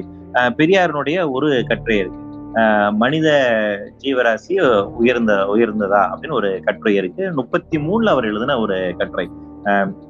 அது எந்த எந்த அந்த அந்த கட்டுரை முழு கட்டுரை கூட நான் வந்துட்டு ஷேர் பண்றேன். நீங்க வாய்ப்பு இருந்து அதை வாசிச்சு பாருங்க. அது ரொம்ப ஒரு முக்கியமான கட்டுரம் அதுல வந்து அவர் சொல்றாரு ஒரு பூச்சி எறும்புக்கும் மனிதனுக்கும் ரொம்ப பெரிய வித்தியாசமான இல்ல. உனக்கும் உயிர் அப்படிங்கிறது ஒரே இயங்கியல் தான். அதே மாதிரி பூச்சிக்கான இயங்கியலும் அப்படிங்கிறது அதே நிலைதான். அதோட தத்துவங்கள் அடிப்படையில் ஒண்ணுதான். உயிர் அப்படிங்கிறது என்ன அப்படின்னு அவர் டிஃபைன் பண்ணி பேசின அது வந்து ரொம்ப ஒரு முக்கியமான ஒரு கட்டுரை. சைக்காலஜிக்கல் ஸ்டூடெண்ட்டுக்கு முன்னாடி அவர் பேசின அந்த ஒரு விஷயம் ஐம்பதுகள் அவர் வந்து பேசினாரு. மெட்டீரியலிசம் என்றால் என்ன அப்படின்னு ஒரு சின்ன ஒரு புக்கா வந்திருக்கு. அது ரொம்ப முக்கியமான புத்தகம். வாய்ப்பு இருந்தால் அதை வந்து நீங்க வாசிங்க வாசிக்கணும். அந்த புத்தகத்துல பெரியார் வந்து ரொம்ப இதா கேட்கிறார். ரொம்ப இயல்பா கேட்கிறார். உயிர் அப்படின்னா என்ன? அது எங்க இருக்கு? கையில இருக்கா? கால்ல இருக்குதா? அப்போ நம்ம முடியல இருக்குதா? நகத்தை வெட்டினா அப்போ உயிர் போயிடுதா? காலை கால் வெட்டிட்டோம் அப்படின்னா அது உயிர் போயிடுதா? அப்படின்னு கேட்டீங்கன்னா அப்படி இல்லை. நம்ம உயிர் அப்படிங்கிறது என்டையர் பாடிக்குள்ள இருக்கு. அது வந்து ஒரு எனர்ஜி அப்படின்னு அதோட இயங்கியல் ப்ராசஸ்ல இருந்து அதை வந்து அப்படி புரிஞ்சுக்கிறாரு. இந்த இந்த பிலாசபி இந்த இந்த இந்த பிலாசபி இந்த லா அப்படிங்கிறது எல்லா உயிரினங்களுக்கும் ஒன்றானதுதான். இதில் ஒரு உயிரினம் உயர்வானது ஒரு உயிரினம் தாழ்வானது இல்லை அப்படிங்கிற அதுல அவருடைய கட்டுரைகளை அவர் வந்து பேசுறாரு. அப்போ உயிரினங்களுடைய சமன்பாடு இருக்கு இல்லைங்களா? இந்த பயோடைவர்சிட்டியினுடைய எக்காலஜியினுடைய ஒரு சமன்பாடு இருக்குல்ல இதுல பகுத்தறிவு இருக்கக்கூடிய மனிதன் தன்னுடைய பகுத்தறிவின் மூலமாக சக மனிதனை வந்து அடிமையாக்குகிறான். அவன் வந்து அந்த இயற்கையினுடைய தன்மையை மீறி அவன் சக மனிதனை அடிமையாக்குறான் இப்படி கொத்தடிமை ஆக்குறான் அவனை வந்து ஜாதியை சொல்லி தீண்டாவதனா ஆக்குறான் அப்படிங்கிற விஷயத்துல அவர் வந்து பேசுறாரு. அப்ப என்னன்னா இயற்கை என்பது ஒரு சமமான ஒரு நிலையில இருக்குது. ஒரு அந்த இயற்கையினுடைய சமன்பாடை வந்துட்டு பெரியார் வந்து அந்த இடத்துல முருகனால் அந்த இயக்கினுடைய சமன்பாடு அப்படிங்கிற எல்லா உயிரினுக்கும் ஒன்னாக இருக்கின்றது. சமூக கட்டமைப்பின் மூலமாக இந்த சமன்பாடு இயற்கையினுடைய இந்த சமன்பாடு உடைக்கப்படுகின்றது. குறிப்பாக ஜாதியின் மூலமாகவும் மதத்தின் மூலமாகவும் கடவுளின் மூலமாகவும் இது வந்து முடிக்கப்படுகின்றது அப்படின்னு சொல்றாரு. எது அரசாங்கம் அப்படின்னு சொல்லிட்டு அவருடைய இன்னொரு ஒரு கட்டுரை இருக்குது. அவர் பச்சைபாஸ் காலேஜ்ல வந்து அவர் பேசின ஸ்பீச் ஒரு ரொம்ப ரொம்ப ஒரு ஒண்டர்ஃபுல்லான ஒரு ஸ்பீச் அதுல வந்து அவர் என்ன சொல்றாருன்னா இயற்கையாக இருக்கக்கூடிய நம்மளோட இயல்பு தன்மையை தடுக்கக்கூடியது ரெண்டு அமைப்புகள். ஒண்ணு அரசு இன்னொன்னு மதம் சொல்றாரு. நல்லா வந்து யோசிச்சு பாருங்க நமக்கு இயற்கையாக இருக்கக்கூடிய இயல்பான உணர்ச்சியை தடுக்கக்கூடிய விஷயம் எதுவாக இருக்கு அப்படின்னு பாத்தீங்கன்னா இயற்கையா வந்து எனக்கு வந்து ஒரு பெண் மீது வந்து ஒரு காதல் வருது அப்படின்னா நான் எக்ஸ்பிரஸ் பண்ண முடியாம தடுப்பதற்கான விஷயமா பாருங்க. ஃபர்ஸ்ட் திங் எனக்கு என்ன வருது? அந்த பொண்ணு என்ன ஜாதியா இருக்கும்? அப்படிங்கிற ஒரு விஷயம். ரெண்டாவது நான் என்ன வர்க்கம் அது அந்த பிள்ளை என்ன வர்க்கத்துல இருக்க போகுது? இது ரெண்டுமே இயல்பாக இருக்கக்கூடிய ஒரு விஷயத்த ஒரு தடை செய்கின்ற ஒரு விஷயமாக இருக்கின்றது. இந்த இரண்டு விஷயங்களுமே இந்த சமூகத்தினால் கற்பனையாக உருவாக்கப்பட்ட விஷயம். அது வர்க்கமாக இருந்தாலும் சரி ஜாதியாக இருந்தாலும் சரி அது இயற்கையாக உருவாக்கப்பட்ட விஷயம் அல்ல. ஒரு சமூகத்தினுடைய கட்டமைப்பாக இருக்கு. அப்போ சமூகத்தினுடைய ஒரு கட்டமைப்பு இயல்பாக வரக்கூடிய ஒரு உணர்ச்சியை தடுக்கின்றது. இயல்பாக வந்து அவன் ரோட்ல நடந்து போறான். இயல்பா இந்த இடத்துல தண்ணி தண்ணி குடிக்கணும்னு நினைக்கிறாங்க. அது இங்க மறுக்கப்படுது இப்ப சமீபத்துல நம்ம வந்து பாக்குறோம் ஒரு ஸ்கூல் பிள்ளைக்கு வந்துட்டு அவனுக்கு பொருள் போய் சாக்லேட்ஸ் போய் கேட்கறாங்க. அந்த கடைக்காரன் கொடுக்க மாட்டாங்க சாதாரண ஒரு பொட்டி கடை. சாதாரண ஒரு பொட்டி கடை வச்சிருக்கிறவர் சாதாரண பிள்ளைங்களுக்கு வந்துட்டு கொடுக்க மாட்டேன். எங்க ஊர் கட்டுப்பாடு. போ அப்படின்னு சொல்றாரு. அப்போ நம்ம இயற்கையாக இயல்பாக நமக்கு வந்து பசி இருக்குது. அந்த பசிக்கான தாகம் தீர்த்து கொள்வது சாப்பிடுவதற்காக இயல்பா அந்த உணர்ச்சிய நாம வந்து தீர்த்து கொள்வதற்கு செயற்கான இயற்கையான ஒரு அமைப்பு இருக்கு. எந்த சிங்கம் புலி கரடிக்கு வந்து இந்த பிரச்சனை கிடையாது. அது போய் நீ இந்த அது போய் அந்த இடத்துல பலத்தை நிரூபிக்கணும் வேட்டையாடணும் அப்படிங்கிற இயல்பா இருக்கக்கூடிய அந்த இயற்கை ரீதியான இருக்கக்கூடிய சிக்கல் தான் அங்க இருக்க செயற்கையாக உருவாக்கப்பட்ட கட்டுப்பாடுகள் அப்படிங்கிறது இல்லை. ஆனா மனித சமூகம் இந்த இயற்கைக்கு புறம்பாக செயற்கான இந்த விஷயங்களை உருவாக்கி மனிதனுடைய இயல்பு தன்மையிலிருந்து அவனை தள்ளி வைக்கிறது அப்படின்னு அவர் பெரியாருடைய பேசுறாரு. சோ பெரியாருடைய இந்த ஒரு கருத்து இருக்குங்களா இது ரொம்ப முக்கியமான ஒரு விஷயமாக வந்து பாக்குறாங்க இந்த இயற்கையினுடைய இயல்பு தன்மை பத்தின அவரோட பெரியாருடைய கருத்துக்கள் ரொம்ப ரொம்ப இருக்கு. ஒரு ஒரு கட்டுரையில வந்து அவர் வந்து சொல்றாரு அறிவுள்ளவன் வந்து இயற்கையை புரிந்து கொண்டவனாக இருப்பான். இயற்கையை புரிந்து கொண்டவன் தான் ஒரு அறிவாளியாக இருக்க முடியும். இயற்கை குறித்தான ஒரு அறிதல் அப்படிங்கறதுதான் நாணமாகும் அப்படிங்கறத அவர் வந்து சொல்றாரு. சோ அப்போ தொடர்ச்சியாக இயற்கையோட அண்டர்ஸ்டாண்டிங் அப்படிங்கிறது அதனுடைய இயல்பை புரிஞ்சு கொள்வது அந்த இயல்பு தன்மையோட இருக்கிறது அப்படிங்கிறது பெரியார் முன்வந்துட்டாரு இந்த பார்வை அப்படிங்கிறது நமக்கு எங்க இருந்து அவருக்கு எதனுடைய இன்ஃபுளுன்ஸ்ல இருந்து நம்மளால புரிஞ்சுக்க முடியும். இனி வரும் உலகம் அப்படின்னு அவருடைய ஒரு புத்தகம் இருக்கு. அந்த புத்தகத்தை வந்து நீங்க படிச்சு பார்த்தீங்க அப்படின்னா எதிர்காலத்துல மனிதர்கள்லாம் இப்படி இருப்பாங்க அப்படிங்கிற மாதிரி அதை அவர் சொல்லியிருக்காரு. அப்படின்னு சமூகம் இப்படி இருக்கும் அப்படிங்கிற மாதிரி நம்ம மேலோட்டமா தெரியும். ஆனா அது இம்ப்ளைடா அவர் பார்க்கும்போது ஒரு கம்யூனிச சமூகம் இப்படி இருக்கும் அப்படிங்கிற ரீதியில அவர் வந்து அந்த இதை சொல்லியிருப்பாரு. ஒரு ஏன்னா அவங்க அந்த காலகட்டத்துல ஒரு கம்யூனிஸ்ட் சொசைட்டியை நோக்கி நம்ம போகணும். அதுதான் ஒரு ப்ரோக்ரெசிவான விஷயம் அப்படின்னு அல்டிமேட்டா அதான் கோல் அப்படின்னு எல்லாரும் ஒர்க் பண்ணவங்க. அறுபதுகள் எழுபதுகள் அவர் ஆரம்பத்துல இருந்து கம்யூனிஸ்ட் சிந்தனை நோக்கி தான் அவர் போயிட்டு இருக்காரு சோ ஒரு எண்ட் அப்படின்னா என்ன? ஒரு கம்யூனிஸ்ட் சொசைட்டி அட்டைன் பண்ணணும் அப்படின்னு. அந்த கம்யூனிஸ்ட் சமூகம் அப்படிங்கிறது எப்படிப்பட்டதாக இருக்கும்? ஏற்றத்தாழ்வு இல்லாததாக இருக்கும்? ரொம்ப ப்ரோக்ரஸிவா இருக்கும் அப்படிங்கிறதோட மனிதனுடைய அந்த இயல்புத்தன்மையோட வாழ்வதற்கான ஒரு சமூக கட்டமைப்பு. அந்த அந்த அவனுடைய நேச்சுரல் பீயிங்கா இருக்கக்கூடிய ஒரு தன்மை அப்படிங்கிறது. அந்த அதுதான் எண்ட் அப்படின்னு பேசுறோம். இந்த கம்யூனிஸ்ட் சமூகம் அப்படிங்கறத பத்தி டிஃபைன் பண்ணும்போது மார்க்ஸ் வந்து அது எப்படி இருக்கும்? இருக்கும் அப்படின்னு சொல்றாருன்னா கம்யூனிசத்தை பத்தி அவர் டிஃபைன் பண்றாரு. கம்யூனிசம் அப்படிங்கிறது என்ன? நேச்சுரலிசம் அண்ட் ஹியூமனிசம் தான் கம்யூனிசம் அப்படின்னு சொல்றாரு. கம்யூனிசத்துடைய வேலை அப்படிங்கிறது வந்து ப்ராப்பர்ட்டியை ஒழிப்பது மட்டுமல்ல man the rehabilitation of society அப்படிங்கிறாரு. அதாவது மனிதனை திருப்பி மீட்டு உருவாக்கம் செய்ய வேண்டும் அப்படிங்கிறாரு. இந்த மீட்டு உருவாக்கம் செய்ய வேண்டியதுன்னு ஏன் சொல்றாங்கன்னா மனுஷன் வந்துட்டு ஏலினேட்டடா இங்க இருக்கிறான் அப்படின்னு அவர் சொல்றாரு. ஏலினேஷன் அப்படிங்கிறது என்ன? மார்க்ஸினுடைய கோட்பாடுல ரொம்ப முக்கியமானது. இந்த சமூக உற்பத்தியின் முறையின் காரணமாக இந்த வர்க்க காரணமாக மனிதன் தன்னிடமிருந்தே அந்நியப்பட்டிருக்கிறான். சக மனிதனிடமிருந்து அந்நியப்பட்டிருக்கிறான். சமூகத்திடமிருந்து அந்நியப்பட்டிருக்கிறான். இயற்கையிடமிருந்து அந்நியப்பட்டிருக்கான் அப்படின்னு சொல்றாரு. நீங்க வந்து மாடர்ன் டைம்ஸ் படம் பார்த்திருப்பீங்கன்னு நினைக்கிறேன். வாய்ப்பு இருக்கவங்க பாருங்க. சார்லி ஜாப்பினுடைய ஒரு படம். ரொம்ப முக்கியமான ஒரு படம். ரொம்ப முக்கியமான ஒரு அரசியல் படமும் கூட. சாப்ளின் பல அரசியல்கள் வந்து பேசியிருக்காரு. அப்போ இந்த இந்த படத்துல வந்து பாத்தீங்கன்னா முதலாளித்துவ சமூகம் அப்படிங்கிறது என்ன பண்ணுது? மிஷின் சார்ந்து இருக்கக்கூடிய ஒரு வாழ்வியல் அப்படிங்கிறது எப்படி இருக்கு? அதுல வந்து ஒரு ஃபேக்டரி தொழிலாளியா வந்து அவர் வந்து வருவாரு. அவரோட வேலை என்னன்னு பாத்தீங்கன்னா ஒரு பெரிய மிஷின் இருக்கும். அந்த மிஷின்ல இருந்து ரெண்டு நட்ஸ் வந்து அப்படியே நிறைய வந்துகிட்டே இருக்கும். நட்டு அதை வந்து டைட் பண்ணக்கூடிய வேலை. ஸோ அவரோட கை வந்து பாத்தீங்கன்னா இயல்பா வந்து அப்படியே அந்த ஒரு ரோபோ மாதிரி வர வர அவங்க வந்து செஞ்சுக்கிட்டே இருக்கணும். அந்த நட்டை வந்து டைட் பண்ணிக்கிட்டே இருக்கணும். வர வர ரெண்டு பேர் ரெண்டு தொழிலாளர் இருப்பாங்க வந்துகிட்டே இருக்கணும். அந்த ஒரு பெரிய ஒரு செயின் மாதிரி இருக்கும். அதுல இருந்து ஒரு வந்து போல்ட் வந்துகிட்டே இருக்கும் இவர் வந்து டைட் பண்ணிக்கிட்டே இருக்கணும். அது அந்த ஒர்க்கை வந்து எப்படி மீன் பண்ணுவாருன்னு பாத்தீங்கன்னா நீங்க கிட்டத்தட்ட மனுஷன் வந்து அங்க மிஷின் ஆயிட்டான் அப்படிங்கறத ரொம்ப இம்பைட்டா சொல்லுவாரு. நீங்க நினைச்சு பாருங்க ஒரு கார் தொழிலாளி வந்துட்டு ஒரு கார் செய்யக்கூடிய ஃபேக்டரியில வந்து வெறும் அவருடைய வேலை வந்து ஒரு சக்கரத்தை எடுத்து மாற்றுறது மட்டும்தான். நம்மளுடைய கிரியேட்டிவ்னஸ் அப்படிங்கிறது அங்க வேலை இல்லாமல் போயிடும் நீங்க வந்து ஒரு மோனலிசா பெயிண்டிங் வரையணும்னு நினைக்கிறீங்க. மோனலிசா மாதிரி வரையணும்னு நினைக்கிறீங்க. உங்களோட மைண்ட்ல மோனலிசா இப்படி அந்த பெயிண்டிங் இப்படி இருக்க போது நீங்க கற்பனை பண்ணீங்க ஆனா வரையும் போது அது குரங்கு மாதிரி இருக்கும். அது அது வேற. நமக்கு அந்த ஸ்கில் இல்லாம இருக்கலாம். ஆனா நம்மளுடைய கிரியேட்டிவ்னஸ் நம்ம கிரியேட்டிவ்னஸ்ல வந்து நாம யோசிக்கிறோம் இல்லையா? யோசிக்கும் போது நம்முடைய மென்டல் இது வந்து அந்த கான்சியஸ்னஸ் எப்படி இருக்காது நம்மளுடைய கிரியேட்டிவ்னஸ் அண்ட் பிசிக்கல் ஒர்க் ரெண்டும் சேர்ந்து நம்ம வேலை செய்யறோம் இந்த இந்த இந்த உழைப்பு அப்படிங்கிறது அது மனித இயல்பு எல்லா உயிரினங்களுக்குமான இருக்கக்கூடிய இது விஷயம். அதாவது என்னன்னா அதனுடைய இன்னும் சொல்ல போனா பிரத்யேகமா மனிதனுக்கு தான் அது அதிகமா இருக்கு. நாம மட்டும்தான் ஒரு விஷயத்த யோசிச்சு அதனுடைய கிரியேட்டிவ்னஸ்னோட அது நாம செல்றோம் இதை வந்து ஹியூமன் எசன்ஸ் சொல்றாங்க. மனித சாரம் அப்படின்னு நம்ம சொல்றோம். இந்த மனித சாரத்தோடு வாழக்கூடிய ஒரு சமூகம். இன்னைக்கு நாம நம்ம விருப்பப்படி தான் வாழ்றோமா? நினைச்சு பாருங்க ஏதோ ஒரு ஆபீஸ்ல வேலை செய்யறீங்க யாருக்காகவா வேலை செய்யறீங்க அவங்களுக்காக காலையில இருந்துச்சு ஓடுறீங்க அவங்க முடிவு பண்றாங்க வீக்கெண்ட்ல நீங்க என்ன பண்ணணும் அவங்க முடிவு பண்றாங்க நீங்க ஷாப்பிங் எங்க பண்ணணும்னு உங்களுக்குள்ள வருவாயில நீங்க இந்த இடத்துலதான் இருக்கணும்னு அவங்க முடிவு பண்றாங்க உங்களுடைய பக்கத்துல நெய்பர் இவரை தான் இருக்கணும்னு அவங்க முடிவு பண்றாங்க உங்க பிள்ளைங்க எந்த ஸ்கூல்ல சேரணுங்கிறத அவங்க தான் முடிவு பண்றாங்க அவங்களுக்கு யார் ஃப்ரெண்ட்ஸா இருக்க முடியும் அவங்கதான் முடிவு பண்றாங்க. அப்போ ஒரு மனுஷனுடைய பழக்க வழக்கம் அப்படிங்கிறது அவன் சார்ந்திருக்கக்கூடிய ஜாதி அவன் இருக்கக்கூடிய வர்க்கம் அதான் முடிவு பண்ணுது. அப்போ அப்ப நம்ம நாம சிந்திச்சு நம்மளுடைய இயல்பான உணர்ச்சியோடு வாழ்வதற்கான ஒரு சமூக கட்டமைப்பு இருக்குதா அப்படின்னு கேட்டீங்கன்னா இல்ல. நம்மளை சுத்தி ஒரு சமூக கட்டமைக்கப்பட்டுள்ளது. அந்த கட்டமைப்புக்குள்ளாக நீங்க எந்த ஏரியால பிறக்குறீங்களோ எந்த வர்க்கத்துல பிறக்குறீங்களோ எந்த ஜாதிக்கு பிறக்குறீங்களோ அதன் அடிப்படை தான் நீங்க இயங்க முடியுது அப்ப இது வந்து ஒரு அந்நியமாக்கப்பட்ட சமூகமாக இருக்குதா இல்லையா?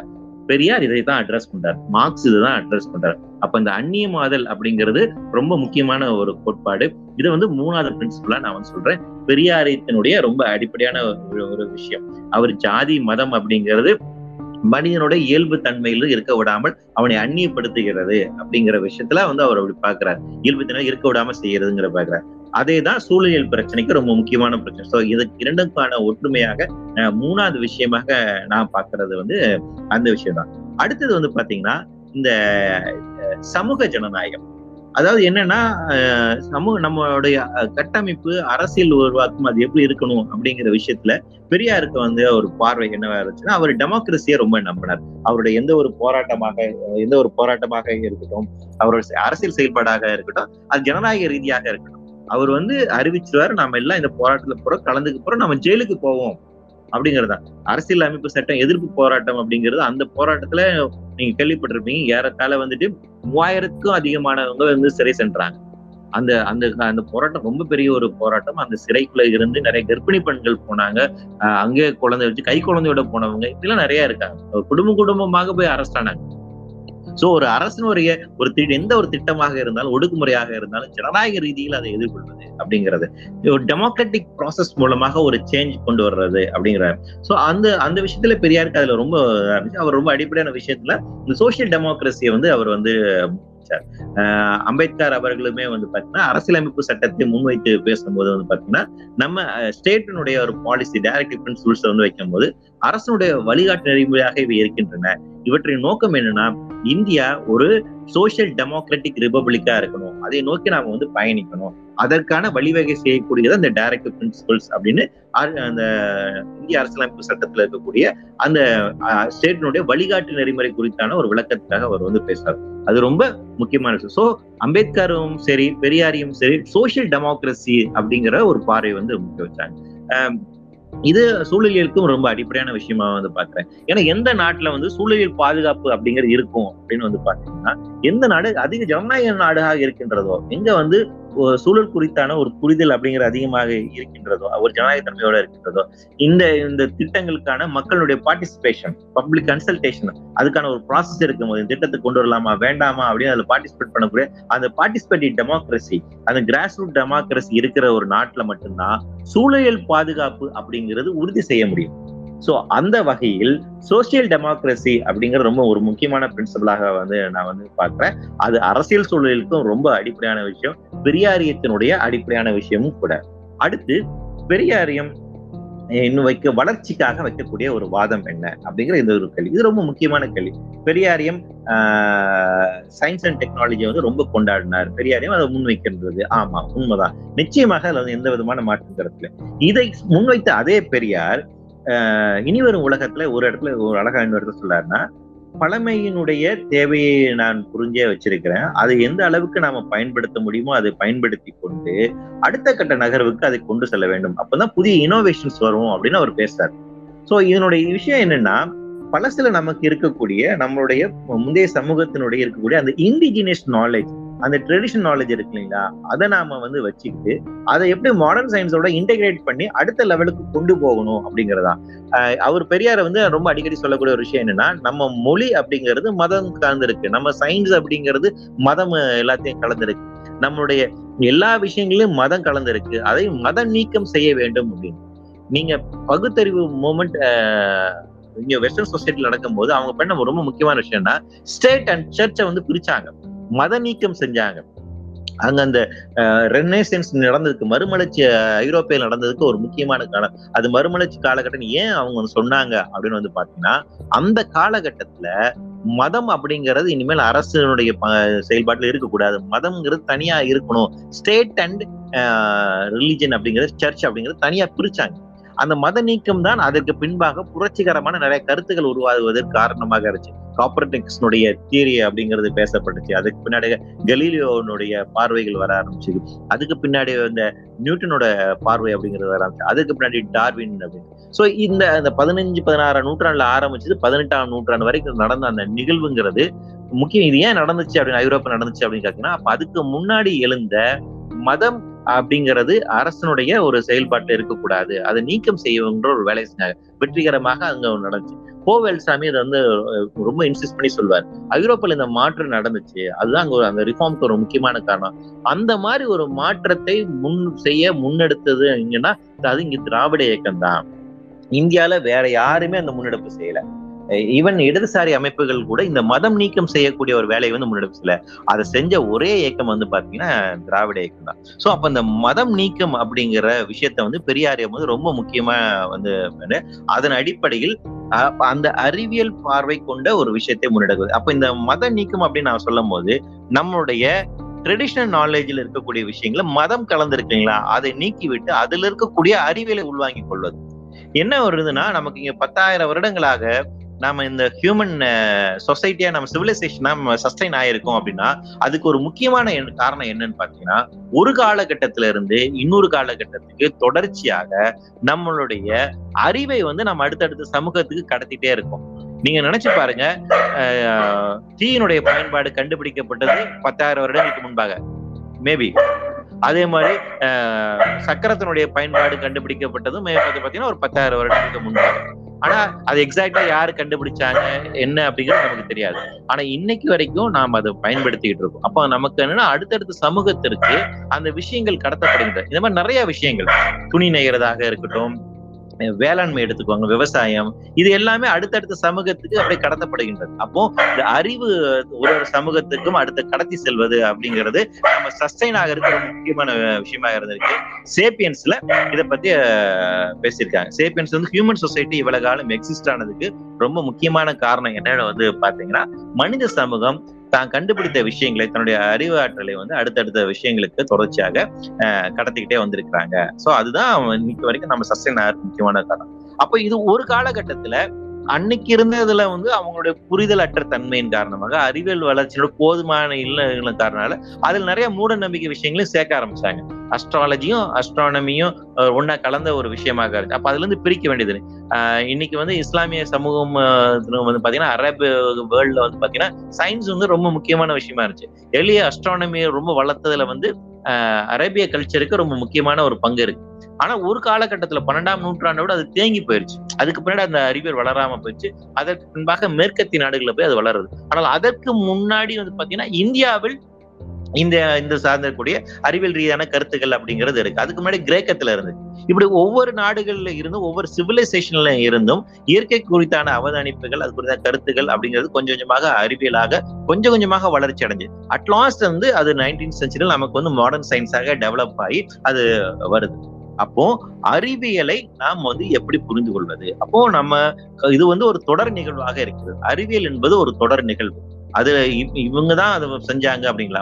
அதுக்கு முன்னாடி நிறைய பேர் இருந்திருக்காங்க. அந்த ஸ்லோ ப்ராசஸ் மூலமா ஒரு சிவிலைசேஷன் கொஞ்சம் கொஞ்சமா கடத்தி வந்திருக்கு. அப்போ இது நம்ம இந்த ட்ரெடிஷன் நாலேஜ்ல இருக்கக்கூடிய அறிவியலை உள்வாங்கி கொண்டு அடுத்து அதை இருக்கக்கூடிய மாடர்ன் சயின்ஸோட அதை எப்படி இன்டகிரேட் பண்ணி அடுத்த சமூகத்தை எப்படி கொண்டு போகணும் அப்படிங்கிற ஒரு பார்வை தேவை. அப்ப அறிவியல் குறித்தான இந்த பார்வை அப்படிங்கிறது ரொம்ப முக்கியமான ஒரு பார்வை. இந்த பார்வை அப்படிங்கிறது பெரியாரிடம் இருந்துச்சு அப்படின்னு தான் நான் வந்து பாக்குறேன் இனி வரும் உலகத்துல அவருடைய இது பாக்குறேன் அதாவது பழமையை வந்து தூக்கி உடைச்சு அடிச்சு சுக்குநரா உடைச்சு அது காலி பண்ணணும் அப்படிங்கிறதுல அவருக்கு எந்த விதமான ஒரு மாட்டு கருத்துல அது இருந்துச்சு. அதே நேரத்துல நம்ம பழைய இந்த அறிவாண்மை அப்படிங்கிற விஷயத்தையும் நம்ம வந்து உள்வாங்கிக்குவோம் அப்படின்னு நினைச்சாரு நீங்க ரொம்ப டிஃபிகல்ட்டா இதை வந்து புரிஞ்சுக்கணும் அப்படின்னு வந்து பாத்தீங்கன்னா ரத்த கண்ணீர் படத்துல வரக்கூடிய எம் ஆர் ராதாவுடைய அந்த கேரக்டர் அது ரொம்ப முக்கியமான ஒரு கேரக்டரா வந்து பாக்குறேன். அந்த காலத்துல இருந்த திராவிட இருக்க சிந்தனையாளர்களுடைய அந்த என்டையர் டோன் வந்து பாத்தீங்கன்னா அதுல இருக்கும். அந்த கேரக்டர் வந்து அப்படி உள்ள வரும்போது அவர் வந்து அப்படி சொல்லாரு வேட்டி கட்டினாலும் கீழே உட்காரவை அப்படிங்கிறாரு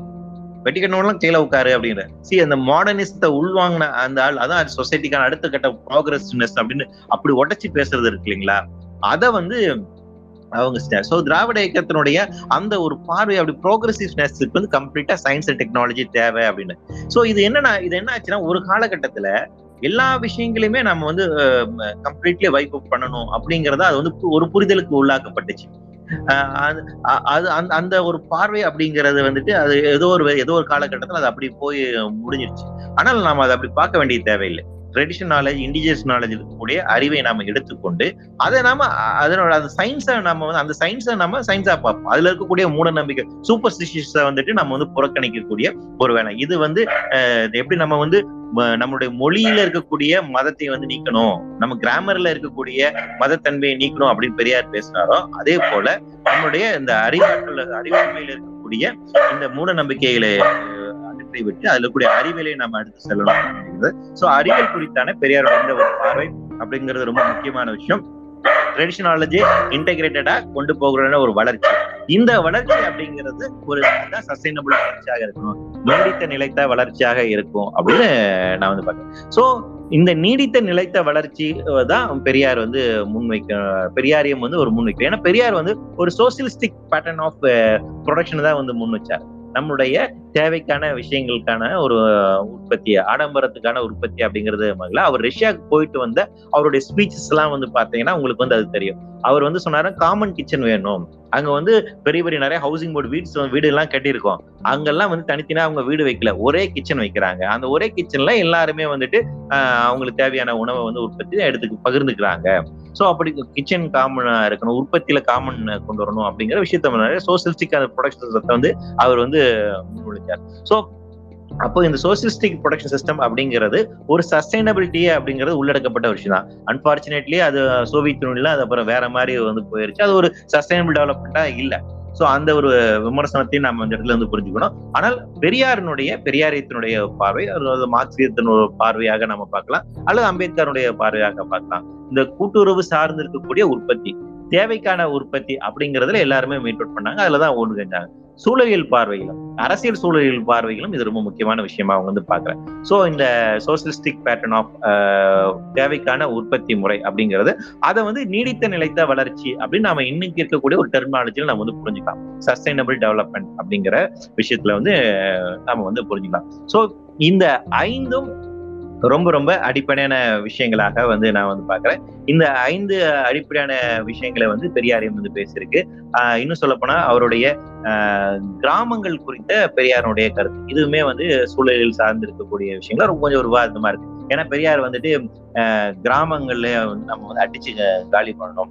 கிராம கட்டமைப்பு இருக்கிற வரைக்கும் இங்க ஜாதி இருக்கும் அப்படின்னு வந்து அவர் வந்து சொன்னார். அந்த கருத்து ரொம்ப முக்கியமான ஒரு கருத்து. சூழலாளர்கள் வந்து அதை வந்து புறக்கணிச்சுட்டு போயிட முடியாது. நாம சூழலில் அழகியல் வந்து நம்ம பேசலாம். ரொமான்டிசைஸ் பண்ணி பேசலாம். ஆனா கிராமங்கிறது நிச்சயமாக வந்துட்டு இன்னைக்கு ஜாதியை வந்து தூக்கி பிடிக்கின்ற ஒரு அமைப்பாக இருக்கு. ரொம்ப பட்டவருத்தமாக இந்த தெரு அந்த தெருங்கிற அமைப்பு இருக்கக்கூடிய இடம் எது அப்படின்னு பாத்தீங்கன்னா அது கிராம கட்டமைப்பா தான் இருக்கு. அங்க இருக்கக்கூடிய அந்த ஃபியூடல் செட்டப் அப்படிங்கிறது இங்கதான் இருக்கு. அப்ப நிலம் யாருக்கு சொந்தம்? இவங்களுக்கு வேலை செய்யணும். கோவில் இப்படித்தான் இருக்கணும். அந்த கோவிலுக்கான வழிமுறை அப்படிங்கிறது இருக்கு. இந்த கட்டுப்பாடுகள்லாம் அதிகமா எங்க இருக்கு அப்படின்னு பாத்தீங்கன்னா கிராமங்களா நகரங்கள்ல நிச்சயமா ஜாதி இருக்கு டவுன்லயும் ஜாதி இருக்கு நான் அதெல்லாம் மறுக்கல. ஆனா அதனுடைய சிவியாரிட்டி அதனுடைய இயங்கியல் அப்படிங்கிறது வேற மாதிரி இருக்கு. கிராமத்துல இருக்கக்கூடிய ஜாதியம் அது சார்ந்த சிவியாரிட்டி அதனுடைய தன்மைங்கிறது வேற மாதிரி இருக்கு. சோ கிராமங்கிற கட்டமைப்பு இருக்கிற வரைக்கும் நிச்சயமா ஜாதி இருக்கும் அப்படின்னு பெரியார் சொன்னார். அதனால கிராம சீர்திருத்தம் ஆஹ் இன்னொரு கட்டுரை இருக்கு. இந்த இரண்டு கட்டுரைகளுமே வந்து கிராமங்களை வந்து எப்படி நம்ம வந்து மாற்றணும் அப்படின்னு பேசுறாரு. பெரியார் இந்த இந்த கருத்தை எங்கிருந்து எடுக்கிறாரு அப்படின்னு வந்து பாத்தீங்கன்னா கம்யூனிஸ்ட் மேனிபெஸ்டோல டவுன் அண்ட் கண்ட்ரிக்கான இந்த டிஃபரன்ஸ் அப்படிங்கிறது நீக்கப்படணும். அது அதனுடைய அஹ், அது ரெண்டுமே நம்ம ஒருங்கிணைத்த ஒரு விஷயமாக கொண்டு போகணும் அப்படின்னு வந்து பேசுறாரு. சூழலியல் பார்வையிலும் இது வந்து ரொம்ப முக்கியமான ஒரு விஷயமாக வந்து பாக்குறேன் அந்த ஒரு லேண்ட்ஸ்கேப்புக்கான ஒரு உற்பத்தி முறை அப்படிங்கிறது லோக்கலைஸ்டான ஒரு உற்பத்தி முறை அப்படிங்கிறது. ஒரு ந- ஒரு டவுன் இருக்குன்னா அந்த டவுனை சார்ந்திருக்கக்கூடிய சில வில்லேஜஸ் இதெல்லாம் இன்டர் கனெக்டடாக இருக்கின்ற போது இந்த இது இதுக்குள்ளேயே உற்பத்தி முறையை உருவாக்கி கொள்வது அதனுடைய சார்ந்து இயங்குடைய தன்மை அப்படிங்கிறது கொண்டு வர்றது அப்படிங்கிறது ரொம்ப முக்கியமான விஷயம். கம்யூனிஸ்ட் மேனிஃபெஸ்டோல இதை பத்தி ஒரு ஒரு ஒரு ஒரு communist manifesto one of the கோல்ஸா வந்து இதை வந்து சொல்லியிருக்காங்க. அதே போல இந்த பிரின்சிபல்ஸ் ஆஃப் கம்யூனிசத்துல வந்து எங்கல்ஸ் வந்து இதை பத்தி கொஞ்சம் விரிவாகவுமே பேசிருக்காரு டவுன் அண்ட் கண்ட்ரிக்குமான வித்தியாசம் எப்படி வந்து இது பண்ண முடியும் பெரியாருமே கிராம சீர்திருத்தம் அப்படிங்கிறதுல வந்து இந்த எல்லாமே நகரமயமாக்கும் அப்படிங்கிற பேசு அப்படிங்கிறது பேசியிருக்காரு. ஆனா சூழலியல் பார்வையில் இது வந்து இதாச்சு பிரச்சனையாச்சு. நமக்கு கிராமங்கிறது ரொம்ப அழகா இருக்கு. அங்க நிறைய சூழலில் முக்கியத்துவம் வாங்கி இருக்குது அப்படின்னு ஒரு வாதம் வைக்கிறது. அது அப்படி அல்ல. நம்ம வெறும் ஒரு அழகில் சார்ந்து மட்டுமே சூழலியல பார்ப்பது அப்படிங்கிறது சரியான அறிவியலாக நிச்சயமாக இருக்க முடியாது. அதை நம்ம ஏற்றுக்கொள்ளவே முடியாது வந்து. கிராமத்துல இருக்கக்கூடிய ஏற்றத்தாழ்வுகளை நீக்கின்ற வேலையை நாம செய்யணும். அங்க ஜனநாயகத்தை நம்ம வந்து பண்ணணும். நிலம் அப்படிங்கிறது பிரச்சனையாக இருந்தா அனைவருக்கும் நிலம் எப்படி போய் சேர்க்கணும் அப்படிங்கிறதுக்கும் அங்க ஜெண்டர் இஷ்யூ இருந்துச்சுன்னா அதை நாம வந்து நிச்சயமா அட்ரஸ் பண்ணணும். அதுதான் சரியான ஒரு சூழ்நிலையில் பார்வையாக இருக்க முடியும். அப்ப இந்த இடத்துல நம்ம வந்து பெரியாரையத்தையும் அம்பேத்கரையத்தையும் நம்ம உள்வாங்கிட்டு அதற்கான ஒரு அரசியல் சூழல்களை முன்னெடுக்க வேண்டிய ஒரு தேவை இருக்கு அப்படின்னு நினைக்கிறேன். அப்போ இந்த ஏற்றத்தாழ்வுகளை நீக்குவதற்கான இந்த ஒரு சமூக நீதி சார்ந்திருக்கக்கூடிய ஒரு பார்வையை வந்து நான் வந்து சூழலியல் நீதி அப்படின்னு பாக்குறேன் ஆஹ், சூழலியல் நீதி இல்லாமல் சமூக நீதி இல்லை சமூக நீதி இல்லாமல் சூழலியல் நீதி இல்லை அப்படிங்கிற ஒரு கோஷத்தை வந்து தொடர்ச்சியாகவே கூலி நண்பர்கள் நாங்க வந்து முன்வைக்கிறோம். அந்த வகையில அந்த சூழலியல் நீதி அப்படிங்கிறது இப்படியானதா இருக்கும். எந்த ஒரு இயற்கை பேரிடராக இருக்கட்டும் எந்த ஒரு பெருவெள்ளமாக இருக்கட்டும் மழை அதில் முதலில் பாதிக்கப்பட போகிற அதிகமாக பாதிக்கப்படுறவங்க யாராக இருக்காங்கன்னு பார்த்தீங்கன்னா பெண்களும் குழந்தைகளும் ஆஹ் விளிம்பு நிலை சார்ந்து இருக்கக்கூடிய மக்களுமாகத்தான் இருக்கிறாங்க. அப்போ அவங்க இருக்கக்கூடிய ஏரியாவே பிரச்சனையா இருக்கு. அவங்க அவங்களோட அவங்க அவங்களோட கட்டக்கூடிய வீடு அப்படிங்கிறது பிரச்சனையாக இருக்கின்றது. அது நீங்க நகரத்துல பார்த்தாலும் சரி கிராமத்துல பார்த்தாலும் சரி வந்து இந்த விளிம்பு நிலை மக்கள் அப்படிங்கிறது இருக்குல்ல ஒரு ஒடுக்கப்பட்ட பிரிவு சேர்ந்திருக்கூட அந்த அவங்க இருக்கக்கூடிய நிலம் அவங்களுக்கான கனெக்டிவிட்டி அவங்களுக்கான ஃபெசிலிட்டி அவங்களுக்கான ரீச்சபிலிட்டி அப்படிங்கிறது பெரும் பிரச்சனையா இருக்கு. அது பெஸ்ட் எக்ஸாம்பிள் நம்ம சென்னை எடுத்துக்கலாம். வட சென்னை நீங்க வந்து எடுத்துக்கோங்க. அவ்வளவு அங்க அவ்வளவு இண்டஸ்ட்ரீஸ் இருக்கு. இப்ப கூட நான் அந்த ஏரியா பாத்துருவாங்க சுத்தி வேற தெருவன் பவர் ஸ்டேஷன் இருக்கு. நடுவுல இருக்காங்க. இந்த பக்கம் ஒரு கெமிக்கல் இண்டஸ்ட்ரி இருக்கு. ஏறத்தாழ அங்க குடியிருக்கக்கூடிய ம- பகுதி மக்களை சுத்தி பாத்தீங்கன்னா நாற்பது ரெட் கேட்டகரி இண்டஸ்ட்ரீஸ் இருக்கு. ஆனா நீங்க இதுவே வந்து மத்திய சென்னையில வேற எதாவது இந்த மாதிரி பார்க்க முடியாது. நீங்க அடையாறுலயோ வெஸ்ட் மாம்பலத்திலயோ திருவாமியூர்லயோ பெசநகர்லயோ நீங்க அங்க எதுவுமே பார்க்க முடியாது. ஆனா நார்த் சென்னையில மட்டும் ஏன் இருக்கு? ஏன்? ஏன்னா தலிஸ் அண்ட் ஃபிஷர் கம்யூனிட்டி போன்ற பின்தங்க மக்கள் அங்கதான் இருக்காங்க. இதுவே வந்து சமூகத்துல ஒரு அப்பர் காஸ்டும் ஒரு இலைட்டான குரூப் இருக்கக்கூடிய ஏரியால இந்த மாதிரி எந்த இண்டஸ்ட்ரீஸுமே வர்றதில்ல. அப்போ இந்த டிஸ்பாரிட்டி அப்படிங்கிறது இருக்கு. அப்போ ஒரு அமைப்பு. அப்போ இதை வந்து நம்ம வந்து சூழலியல் பார்வையில் வந்து இது வந்து நிச்சயமாக ஒரு கிளைமேட்டிக் ஜஸ்டிஸ் கிடையாது. அப்போ சூழலியல் நீதி அப்படிங்கிறது ரொம்ப முக்கியமான விஷயம். அப்ப அந்த சூழலியல் நீதியை வந்து நம்ம புரிஞ்சுக்கணும் அப்படின்னா அதுக்கு சமூக நீதி அப்படிங்கிறது தேவை. சமூக நீதி அப்படிங்கிறது பெரியாரினுடைய ரொம்ப ரொம்ப அடிப்படையான ஒரு கோட்பாடு. அப்ப அதை நம்ம உள்வாங்கிக் கொள்ள வேண்டிய ஒரு தேவை இருக்கு. அந்த உள்வாங்கி கொண்டு அதற்கான அரசியல் சூழலியல் அப்படிங்கிறது முன்னெடுக்க வேண்டிய ஒரு தேவை. சரி இப்போ இந்த ஒரு ஆறு ஆறு அடிப்படை கூறுகள் ஆறு அம்சங்களை வந்து பெரியாரியமாக நான் வந்து புரிஞ்சுக்கிறேன். அந்த பெரியாரியம் இந்த அரசியல் சூழலுக்கும் இது ரொம்ப அடிப்படையான விஷயமா வந்து வந்து பார்க்கிறேன். இதை உள்வாங்கிக் கொண்டு இன்னைக்கு இருக்கக்கூடிய காலநிலை மாற்ற பிரச்சனையை நம்ம எப்படி எதிர்கொள்ளுது காலநிலை மாற்றம் பிரச்சனை அப்படிங்கிறது உலகளாவில் இருக்கக்கூடிய பிரச்சனை. அது இந்தியாவில இருந்து மட்டுமே நம்ம நிச்சயமாக அதை தீர்த்து விட முடியாது. உலக அளவில் நாம் செய்ய செயல்பட வேண்டிய ஒரு தேவை இருக்கு. இது குறித்தான தொடர்ச்சியா நம்ம வந்து பேசிட்டு இருக்கோம். அப்ப இன்டர்நேஷனல் பாலிசியை நாம் சேஞ்ச் பண்ணக்கூடிய ஒரு வேலை இருக்கு. அந்த அழுத்தத்தை கொடுக்க வேண்டும். அந்த இடத்துல இன்டர்நேஷனல் அளவுல நமக்கு ஒரு பிரச்சனை இருக்கு. நாம மானிட விடுதலைக்காக ஒரு ஹியூமன் ரேஸ் ஹியூமனிட்டிக்காக ஒன்றிணை வேண்ட ஒரு சரியான ஒரு காலகட்டம் இது இருக்கு. ஏன்னா நமக்கான பிரச்சனைங்கிறது ஒட்டுமொத்த மனித குலத்திற்கான ஒரு பிரச்சனை. அப்ப மனித சமூகமாக நாம ஒற்றுமை அடைய வேண்டிய ஒன்றாக செயல்பட வேண்டிய ஒரு காலம் இது. அதை நோக்கி போகிறோம். சோ அந்த வகையில பெரியாரியும் அப்படிங்கிற அவர் அவர் சொன்ன அந்த மானுடம் மானுடம் சார்ந்த விடுதலை அப்படிங்கிறது அது ரொம்ப ஒரு பெரியாருக்கான ஒரு விஷயமாக இருக்கிறது.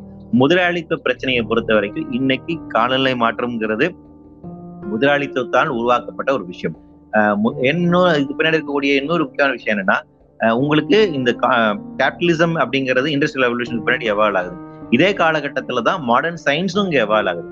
ஸோ மாடர்ன் சயின்ஸ் எவால் ஆகும் போது கேபிட்டலிஸ்ட் தாட்ஸோட தான் அதுவும் எவால் ஆகுது. அப்போ மாடர்ன் சயின்ஸ்க்கு பின்னாடியும் ஒரு அரசியல் அப்படிங்கிறது இருக்கு. இந்த மாடர்ன் சயின்ஸ் அப்படிங்கிறது வெறும் உற்பத்தியை மட்டுமே மையமாக வச்சு அந்த டெக்னாலஜிஸ் மட்டுமே மையப்படுத்துது. கேபிட்டலிஸ்டிக் ப்ரொடக்ஷன் சிஸ்டத்தை எப்படி கொண்டு போகுது அதுக்கான விஷயங்களுக்கு மட்டுமே இருக்கு. ஸோ அப்ப இந்த மாடர்னிசத்துல இருக்கக்கூடிய இந்த அரசியலோடு நாம சயின்ஸை வந்து புரிஞ்சுக்கணும் அப்படின்னு நினைக்கிறேன். அப்போ அறிவியல் மீதான நம்மளுடைய அறிவியல் தொழில்நுட்பங்கள் மீதான நம்மளுடைய இந்த விமர்சனம் அப்படிங்கிறது அறிவியல் மீதான ஒரு விமர்சனமாக பார்க்கப்படுகிறது. அப்படி இல்லை நமக்கு இதில் இருக்கக்கூடிய தொழில்நுட்பங்கள் அதன் பின்னாடி இருக்கக்கூடிய உற்பத்தி முறை சார்ந்து இருக்கக்கூடிய சிலருடைய நலன். தான் நமக்கு வந்து பிரச்சனையா இருக்கு. ஸோ அதைத்தான் நம்ம வந்து இந்த இடத்துல டிஃபைன் பண்றோம். ஸோ அதுதான் நமக்கான பிரச்சனையாக இருக்கின்றது. ஸோ அந்த வகையில் பெரியாரத்தை நாம் உள்வாங்கி கொண்டு அரசியல் சூழ்நிலைகளை பேச வேண்டிய ஒரு காலகட்டத்தில் இருக்கும். இந்த அரசியல் சூழ்நிலையில் பேசுவதன் மூலமாக நமக்கு இப்போ தற்போது இருக்கக்கூடிய காலநிலை மாற்றம் மற்றும் முதலாளித்துவம் இந்த பிரச்சனைகளை நாம் வந்து எதிர்கொள்ளலாம் அப்படின்னு நினைக்கிறேன். ஸோ இது வந்து ஒரு விவாதத்துக்கான ஒரு டிஸ்கஷனுக்கான ஒரு இதாக தான் நான் வந்து நினைக்கிறேன். ஸோ அந்த வகையில் உங்களுடைய எல்லாருடைய கருத்துமே எனக்கு இதுல ரொம்ப முக்கியமான விஷயம். தொடர்ந்து விவாதிப்போம் நண்பர்களே. நன்றி. ரொம்ப நன்றி அண்ணா. இதுல நீங்க வந்து எப்பவும் நம்ம காலநிலை மற்றும் மட்டும் இன்டெப்தா பேசுவோம். இன்னைக்கு வந்து பெரியாரிசமும் அப்போ இருந்த கம்பாரிசனும் நீங்க வந்து ரொம்ப ஒப்பிட்டு காட்டி ரொம்ப அழகா பேசுனீங்க. கீழே உள்ள எல்லாருக்குமே நான் வந்து மைக் ரெக்வஸ்ட் தரேன். ஒவ்வொருத்தரா வந்து உங்களோட கேள்விகளை கேளுங்க. இல்லைன்னா நீங்க ஹோஸ்டுக்கோ இல்லை எனக்கோ டிஎம் பண்ணுங்க. நான் அந்த கொஸ்டின்ஸை வந்து நான் ரீட் அவுட் பண்ணிடுறேன். அண்ணா எனக்கு ஒரே ஒரு கொஸ்டின் இருக்கு. நான் ஃபர்ஸ்ட் அதை கேட்டுறேன். இப்போ வந்து ஃபாசில் ஃபியூவல்ஸை வந்து ரீப்ளேஸ் பண்றதுக்கு நம்ம ரினியூவபிள் எனர்ஜியும் இல்ல கிரீன் எனர்ஜியும் வந்து நம்ம பண்ணாதான் அதுதான் ஒரே சொல்யூஷன்ற மாதிரி சொல்றாங்க. நம்ம முடிஞ்ச அளவுக்கு அப்படி ஃபாசில் ஃபியூலை கட் ஆஃப் பண்ணிட்டு ரினியூவபிள் எனர்ஜியோ இல்ல கிரீன் எனர்ஜியோ நம்ம போறப்போ அதனால அதோட இம்பாக்ட் எந்த அளவு இருக்குண்ணா? அது உண்மையிலேயே இம்பாக்ட் காட்டுதா? இல்ல நாம இன்னும் முழுமையாக போல அதாவது என்னன்னா நம்ம ஏதோ ஒரு விதத்துல நமக்கு எலக்ட்ரிசிட்டி அப்படிங்கிறது தேவையா இருக்கு இல்லைங்களா?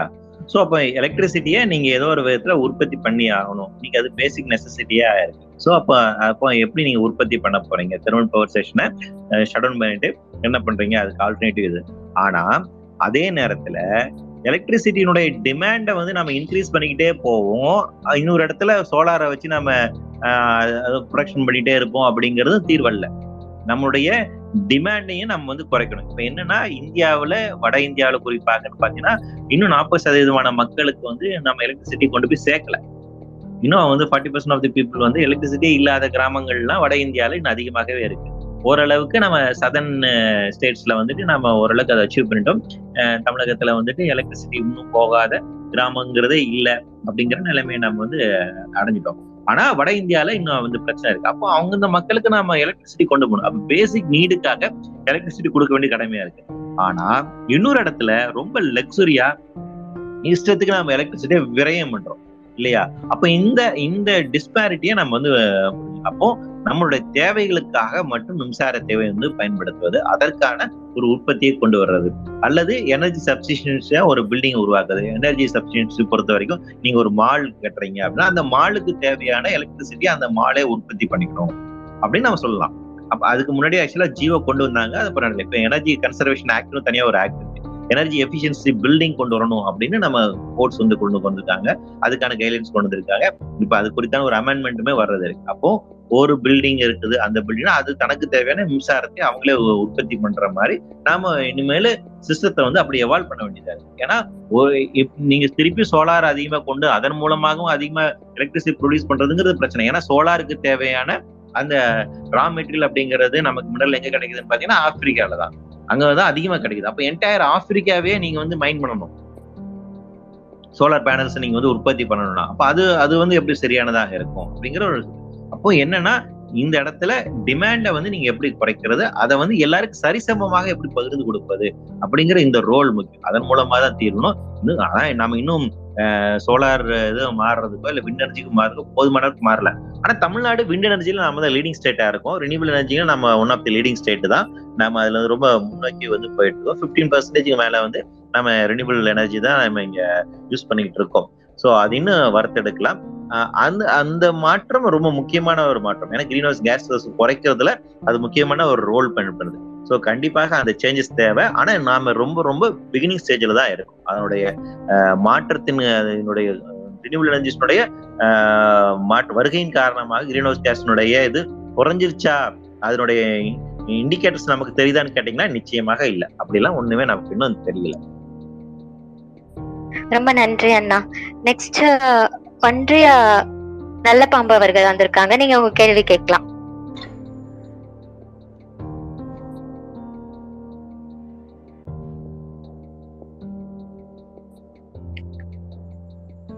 நல்ல பாம்பு கேக்குறீங்களா?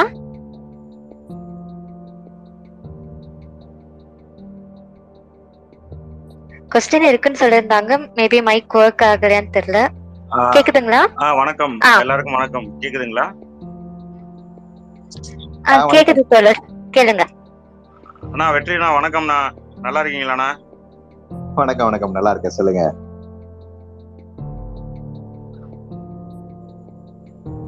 ஆ வணக்கம். சொல்லுங்க. ஆ அண்ணா ஒன்றும் இல்லைண்ணா. இப்போ என்னோட கேள்வி வந்து நம்ம அதான் ஆஃப் ஷோர் விண்ட் எனர்ஜி பற்றி நம்ம அதான் தமிழ்நாடு கவர்மெண்ட் வந்து ஒரு பேனல் ஒன்று அமைச்சு அதை பற்றின ஒரு இனிஷியல் ஸ்டேஜில் இருக்குன்னு கேள்விப்பட்டேன். அதை பற்றின டீட்டெயில் கிடைக்குமாண்ணா?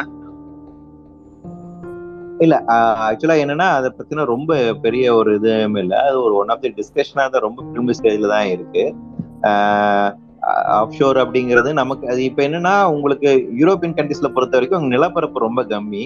அதனால அவங்க வந்து கடலுக்குள்ள வைக்கக்கூடிய அந்த மாதிரி திட்டங்களை கொண்டு வராங்க. ஆனா நமக்கு இங்க நிலப்பரப்பு அப்படிங்கிறது ஒரு பிரச்சனையா இருக்காது.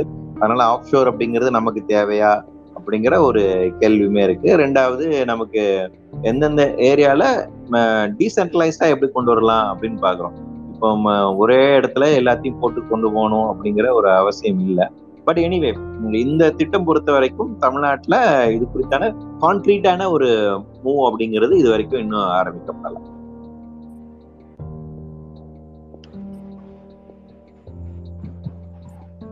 நன்றி அண்ணா.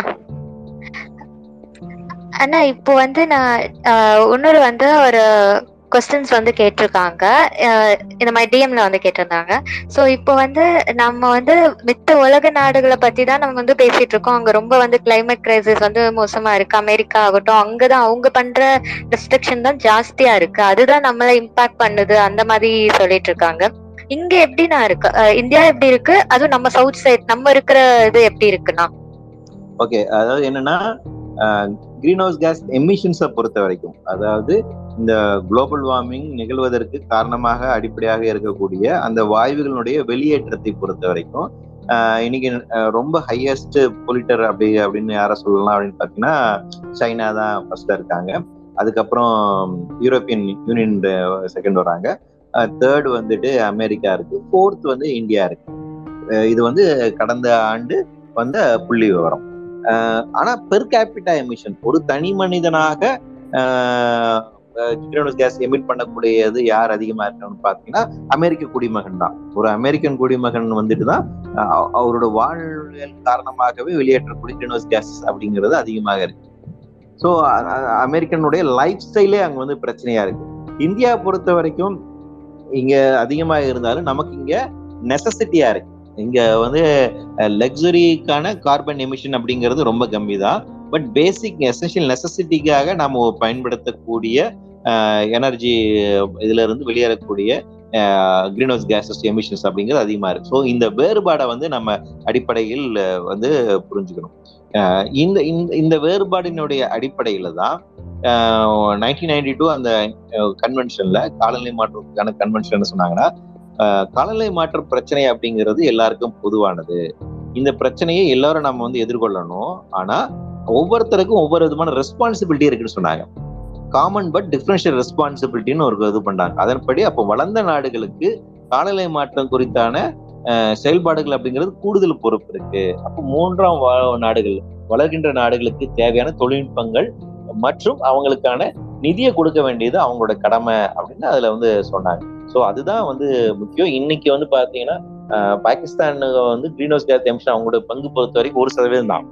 கார்பன் எமிஷன்ங்கிறது பாகிஸ்தான்ல இருந்து முக்கியம் ஒரு சதவீதம் தான். உலக இதுல க- கணக்கு பண்ண முடியும். ஆனா அவங்களுக்கு பிளட்டோட பாதிப்பை பாருங்க. காலநிலை மாற்றத்தினுடைய இந்த வெள்ளத்தினால நடந்த ஒரு பாதிப்பு.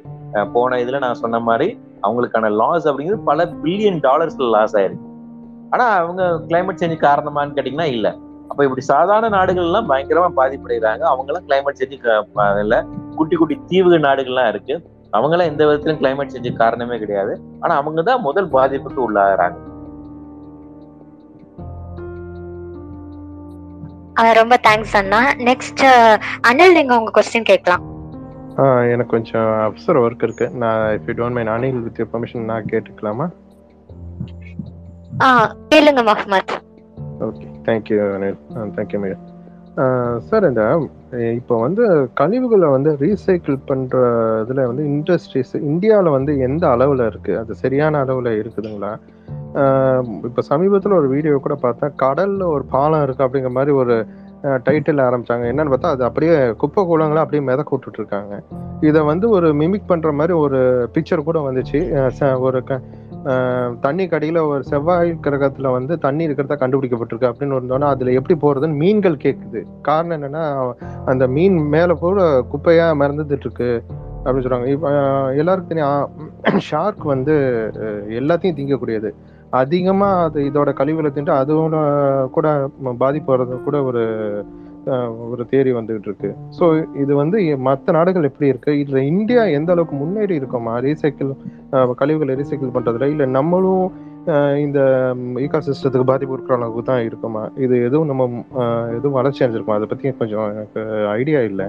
கொஞ்சம் சொல்லுங்களேன் சார் குப்பைகள் மேலாண்மை பொறுத்த வரைக்கும் இந்தியா ரொம்ப ரொம்ப மோசமாக தான் இருக்கும் ரொம்ப பின்தங்கி தான் இருக்கும் நீங்க சொன்ன மாதிரி கடல்ல தான் எல்லா குப்பைகளுமே லாஸ்டா போய் நம்ம போன்றோம் கடல் அப்படிங்கிறது பெரிய மிகப்பெரிய ஒரு குப்பை தொட்டியா தான் கருதப்படுகிறது ஸ்டேட் ஆஃப் ஓஷன் அப்படிங்கறத ஒரு ரிப்போர்ட் வந்துச்சு. இரண்டாயிரத்தி பதினெட்டு பத்தொன்பது ரெண்டு ஆண்டுல அந்த ரிப்போர்ட் வந்துச்சு அந்த ரெண்டு ரிப்போர்ட்டுமே ரொம்ப அதிர்ச்சியான தகவல் சொல்லுது. அதாவது கடலுக்குள்ள வந்து பாத்தீங்கன்னா ஒரு பெரிய காண்டினென்ட்டே இருக்கு. பிளாஸ்டிக் காண்டினென்ட்னு சொல்றாங்க. அவ்வளவு குப்பைகள் எல்லாம் அப்படி சேர்ந்து ஒரு மிகப்பெரிய ஒரு நிலப்பரப்பு மாதிரி அப்படியே உள்ள பரவி இருக்கு. அதன் காரணமாக நிறைய உயிரினங்கள் வந்து சாகுது. அது மைக்ரோ பிளாஸ்டிக் அது மாதிரி அது உள்கொண்டுட்டு இருக்கு. நிறைய மீன்கள் வந்து அதை சாப்பிட்டு இருக்கு. இப்போ நம்ம பிளேட்ல நம்ம உடம்புக்குள்ள இப்போ மைக்ரோ பிளாஸ்டிக் இருக்கு நம்மளுடைய ஃபுட் செயினுக்குள்ள அது வந்துருச்சு.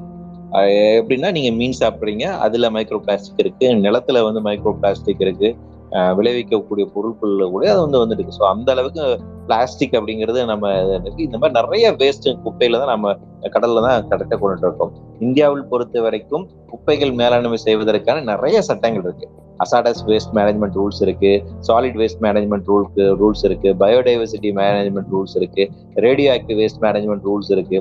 இவ்வளவும் ரூல்ஸ் இருக்குதே ஒழிய ஆனால் இந்த குப்பைகளை ப்ராப்பராக மேனேஜ்மெண்ட் செய்வதற்கு மேலாண்மை செய்வதற்கான ப்ராப்பர் மெக்கானிசம் அப்படிங்கிறது நமக்கு போதுமானதாக இல்லை.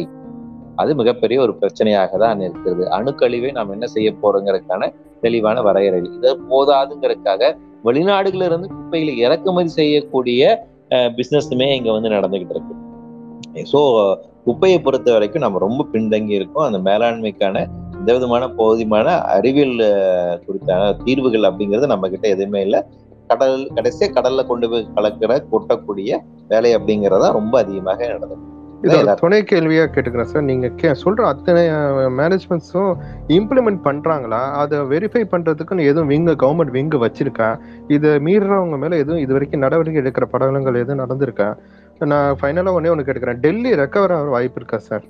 ஒரே இது ஒன்று தான் ஃபைனல் கேள்வி. தேங்க்யூ இல்ல அதாவது என்னன்னா இந்த வேஸ்ட் மேனேஜ்மெண்ட் ரூல்ஸை இம்ப்ளிமெண்ட் பண்ணி அதை மானிட்டர் பண்ணக்கூடிய வேலை எதுன்னு பாத்தீங்கன்னா பொல்யூஷன் கண்ட்ரோல் போர்டு தான் இருக்கு. பொல்யூஷன் கண்ட்ரோல் போர்டு வந்துட்டு இப்போ வந்து ஒண்ணும் இல்ல பள்ளிக்கரணையில குப்பையை கொட்டுறதுங்கிறது சென்னை மாநகராட்சி. சென்னை மாநகராட்சி மேல இவங்க எப்படி ஆக்ஷன் எடுப்பாங்க? ஒரு கவர்மெண்ட் டிபார்ட்மெண்ட் ஒரு கவர்மெண்ட் டிபார்ட்மெண்ட் பயோமெடிக்கல் வேஸ்ட் வந்து பாத்தீங்கன்னா தமிழ்நாட்டுக்கு வந்து இருக்கிறது அந்த இன்சுலேட்டர்ஸ்னு சொல்லுவாங்க. அது மொத்தம் அந்த இண்டஸ்ட்ரீஸ் இருக்கிறதே பதினோரு தான். ஸோ வந்து அப்போ என்னன்னா நீங்க இவ்வளோ ஹாஸ்பிட்டல்ஸ் இருக்கு. இவ்வளோ ஹாஸ்பிட்டல் கூட வேஸ்ட்டை வந்து மேனேஜ் பண்ண வேண்டியது பார்த்தீங்கன்னா இந்த ஃபியூ இன்ஸ்டிடியூஷன்ஸ் தான் இருக்கிறாங்க கெமிக்கல் வேஸ்ட் இ வேஸ்ட் எல்லாம் தனியாக செக்ரிகேட் பண்ணணும். நம்ம குப்பைகளை பிரிக்கிறதுங்கிறதே நமக்கு வந்து பெரிய கஷ்டமா இருக்கு. முனிசிபல் வேஸ்ட்டை வந்துட்டு டம்ப் பண்றதுக்கு டம்ப் யார்டு நம்மகிட்ட வந்து வந்து கிடையாது. அதை பொல்யூஷன் கண்ட்ரோல் போர்டு தான் மானிட்டர் பண்ணும். இப்போ அதில் கிளீன் வயலேஷன்ஸ் இருக்கு. பொல்யூஷன் கண்ட்ரோல் போர்டு அப்படிங்கிறது இந்த ஆக்ஷன்ஸ் எடுக்கிறது ரொம்ப இண்டஸ்ட்ரியல் வேஸ்ட்டை வந்து அதுவுமே நம்மளால ஹேண்டில் பண்ண முடியல.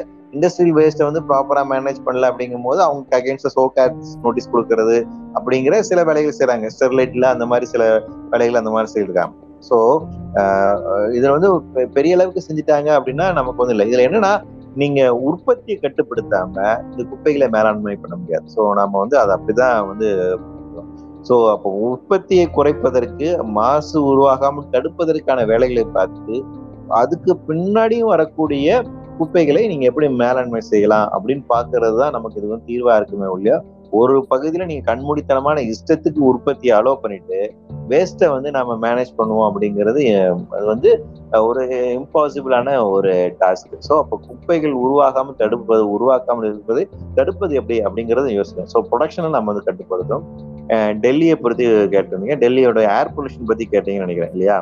ஸோ ஆமா ஆமா டெல்லியோட ஏர் பொல்யூஷன் வந்து ரொம்ப இருக்க இருக்க ரொம்ப மோசமா போயிட்டு இருக்கு. ஸோ அதனால டெல்லியோட ஏர் பொல்யூஷன் கண்ட்ரோல் பண்றதுக்காகவே ஒரு தனி சட்டம் கொண்டு வந்திருக்காங்க.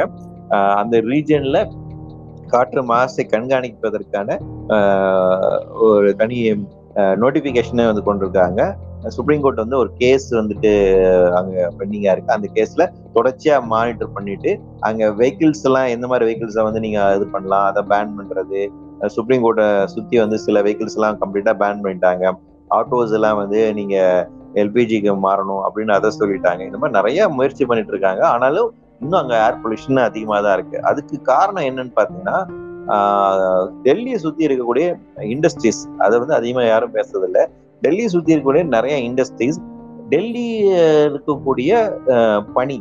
இந்த பனி அப்படிங்கிறது ரொம்ப ரெண்டு ரொம்ப பெரிய டெல்லியில் இருக்கக்கூடிய ஸ்மோக் அண்டு இந்த ஸ்மாக் இது ரெண்டும் ஸ்மோ- கலந்து ஸ்மாகா மாறிடுது. அதாவது என்னன்னா இந்த பனி அப்படிங்கிறதும் இந்த புகை மூட்டம் அப்படி ரெண்டு கலந்து அப்படியே படிஞ்சிருது. ஸோ டெல்லியை பொறுத்த வரைக்கும் அதான் அங்கே வந்து இருக்கு. அதனாலதான் அங்கே ரெஸ்பிரேட்டரி சார்ந்து இருக்கக்கூடிய டிசீஸ் அப்படிங்கிறது அதிகமா இருக்கு. இந்தியாவில் ஏர் பொல்யூஷன் காரணமாக ரெண்டு லட்சம் மக்கள் வந்து வருஷத்துக்கு இறந்து போயிடுறாங்க. ஸோ டெல்லி அதுல வந்து ரொம்ப ஹைலி பொல்யூட்டட் சிட்டியில வந்து ஏர் பொல்யூஷன் சிட்டியில வேர்ல்ட்லயே அது வந்து அந்த டாப் டென்ல டெல்லியுமே இருக்குது. ஸோ அந்த அளவுக்கு டெல்லி ரொம்ப மோசமா இருக்கு. சுப்ரீம் கோர்ட் வந்து மானிட்டர் பண்ணிட்டு இருக்காங்க. டைரக்ஷன்ஸ் வந்து கொடுத்துட்டு இருக்காங்க. அப்படியுமே வந்து இன்னும் அதனுடைய பொல்யூஷன் லெவல் வந்து குறையல. சமீபத்தில் டெல்லி சுற்றி இருக்கக்கூடிய அந்த என்சிஆர் சொல்லக்கூடிய அந்த கேபிட்டல் ரீஜனில் இருக்கக்கூடிய சரௌண்டிங் அந்த ஏரியாவில் காற்று மாசு எந்த அளவுக்கு இருக்கலாம் எவ்வளவு அனுமதிக்கலாம் அப்படிங்கிறதுக்கான ஒரு நோட்டிபிகேஷனும் வெளியிட்டு இருக்காங்க ஆனா இது வந்து வெற்றிகரமா இது பண்ணுவாங்களா அப்படிங்கறத நம்ம பொறுத்து தான் பார்க்கணும். ரொம்ப தேங்க்ஸ் அண்ணா. ரொம்ப கிளியர் கட்டா பேசுனீங்க. தேங்க்ஸ் முகமது நன்றி சார். நன்றி. நன்றி மயில் தேங்க்யூ. வாய்ப்பளித்தது நன்றி. ஆஹ் அனில் இருக்கீங்களா? நான் இருக்கேன் இருக்கேம்மா சொல்லுப்பா ஆஹ் அனில் உங்க கேள்வி கேட்கலாம்.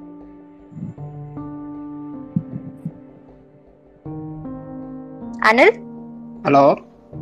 ஆ கேளுங்க. பேசுறது கேக்குதா? கேக்குது. ஆ வணக்கம் அண்ணா. வணக்கம் வணக்கம் சொல்லுங்க. அண்ணா எனக்கு ரெண்டு கொஸ்டின் இருக்கு. ஃபர்ஸ்ட் ஒன்று வந்துக்கிட்டு இப்ப நம்ம நெய்பர் கண்ட்ரி சைனா பாத்தீங்கன்னா சைனாவோ இல்ல யூரோப் கண்ட்ரியோ பாத்தீங்கன்னா அவங்க வந்து டியூ டு இந்த பொல்யூஷனால இண்டஸ்ட்ரியல் ஒர்க்கிங் ஹவர்ஸ் எல்லாம் குறைச்சிருக்காங்க. ஃபார் எக்ஸாம்பிள் முன்னாடிலாம் வீக்லி ஃபைவ் டேஸ் ஒர்க் பண்ணாங்கடா இப்போ த்ரீ டேஸ் டூ டேஸ் தான் ஒர்க் பண்றாங்க. அதே மாதிரியே இந்தியாவில் எதுவும் பண்றாங்களா? எதுவும் ரெடியூஸ் பண்ணிருக்காங்களா? இல்ல இந்தியால அந்த மாதிரி எல்லாம் எதுவும் இல்ல. வந்து ஒர்க்கிங் டேஸ் குறைக்கிறது அப்படிங்கிற மாதிரி எல்லாம் எதுவுமே கிடையாது. என்னன்னா இங்க வந்துட்டு ஒவ்வொரு இண்டஸ்ட்ரியுமே வந்துட்டு தனித்தனியா செயல்படுறாங்க. ஸோ அந்த இண்டஸ்ட்ரி தான் வந்து முடிவு பண்ணணும். எப்படி செயல்படணும் அப்படிங்கறத வந்துட்டு. இப்போ வந்து நீங்க ஒரு இண்டஸ்ட்ரி கிளஸ்டர் இருக்குன்னு வச்சுக்கோங்களேன். அந்த இண்டஸ்ட்ரி கிளஸ்டர்ல தொழில்பேட்டையில எவ்வளவு இண்டஸ்ட்ரீஸ் இருக்கு? அதுல என்னென்ன மாதிரி இண்டஸ்ட்ரீஸ் இருக்கு? அதுல என்னென்ன மாதிரி கேசஸ் வெளியாகுது? அது குமுலேட்டிவா என்ன பண்ணுது? என்னென்ன வேஸ்ட் வந்துட்டு சாலிட் வேஸ்ட் அங்க ஹசாரஸ் வேஸ்ட் அங்க உற்பத்தி ஆகுது? இந்த சாலிட் வேஸ்ட் எல்லாமே சேர்ந்து குமுலேட்டிவா கிரவுண்ட என்ன பண்ணுது? கிரவுண்ட் வாட்டர் என்ன பண்ணுது? அப்படிங்கிறது குமுலேட்டிவ் ஸ்டடிஸ் அப்படிங்கிறது பொல்யூஷன் கண்ட்ரோல் போர்டு கிட்ட இருக்குதான்னு கேட்டீங்கன்னா இல்ல. நம்ம கிட்ட இருக்கிறது எல்லாமே வந்து பாத்தீங்கன்னா ஒவ்வொரு இண்டஸ்ட்ரீஸ் மட்டுமே தனியா வந்து இன்ஸ்ட்ரக்ட் பண்ணுவாங்க. அதுல ஒரு மேன்போக்கான ஒரு ஆய்வு அப்படிங்கறதா இருக்கு. சோ அப்போ என்னன்னா ஒரு என்டையர் ரீஜன் அப்படிங்கிறது என்ன ஆகுது? அது பக்கத்துல மக்களுக்கு என்ன ஆகுறாங்க அப்படிங்கிற அசஸ்மெண்ட் அந்த தொழிற்பேட்டையை நம்ம எப்படி பாக்குறது? அங்க இருக்கிற பிரச்சனையை எப்படி அட்ரஸ் பண்றது?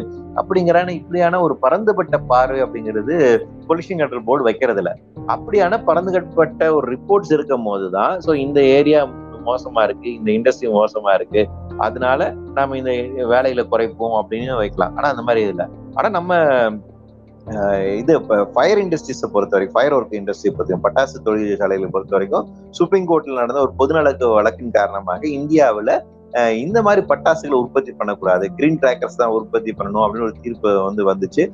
ஒரு நாலஞ்சு வருஷமா அது வந்து ஒரு இஷ்யூவாவே இருக்குது. இன்னும் சொல்ல போனா தலைநகரத்துல பட்டாசுகளை வந்துட்டு வெடிக்க கூடாது இந்தந்த ஏரியால தான் வெடிக்கலாம் இவங்க தான் அதை வந்து பின்பற்றணும் அப்படின்னு கைட்லைன்ஸ்ல வந்து இருக்காங்க. இந்த மாதிரி பர்டாஸ்ல உற்பத்தி பண்ணக்கூடாது அப்படிங்கிற ஒரு இது இருக்கு. ஸோ இண்டஸ்ட்ரியை ரிஸ்ட்ரிக்ட் பண்ண ஒரு எக்ஸாம்பிள்லாம் ஆனா இந்த எக்ஸாம்பிள சொல்லலாம். இதை தாண்டி பெரிய அளவுக்கு இண்டஸ்ட்ரியை ரிஸ்ட்ரிக் பண்ண ஆக்டிவிட்டி அப்படின்னு ரொம்ப கம்மி ஒரு ஒரு வாட்டி வந்து ஆஹ் இது ஒரு எக்ஸாம்பிள் இருக்கு.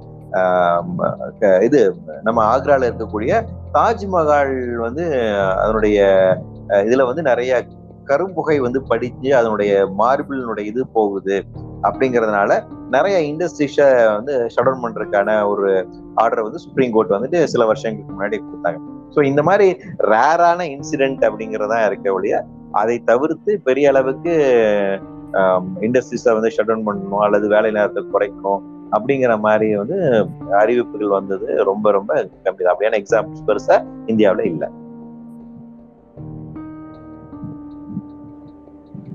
ஆனா என்னோட செகண்ட் கொஸ்டின் என்னடா.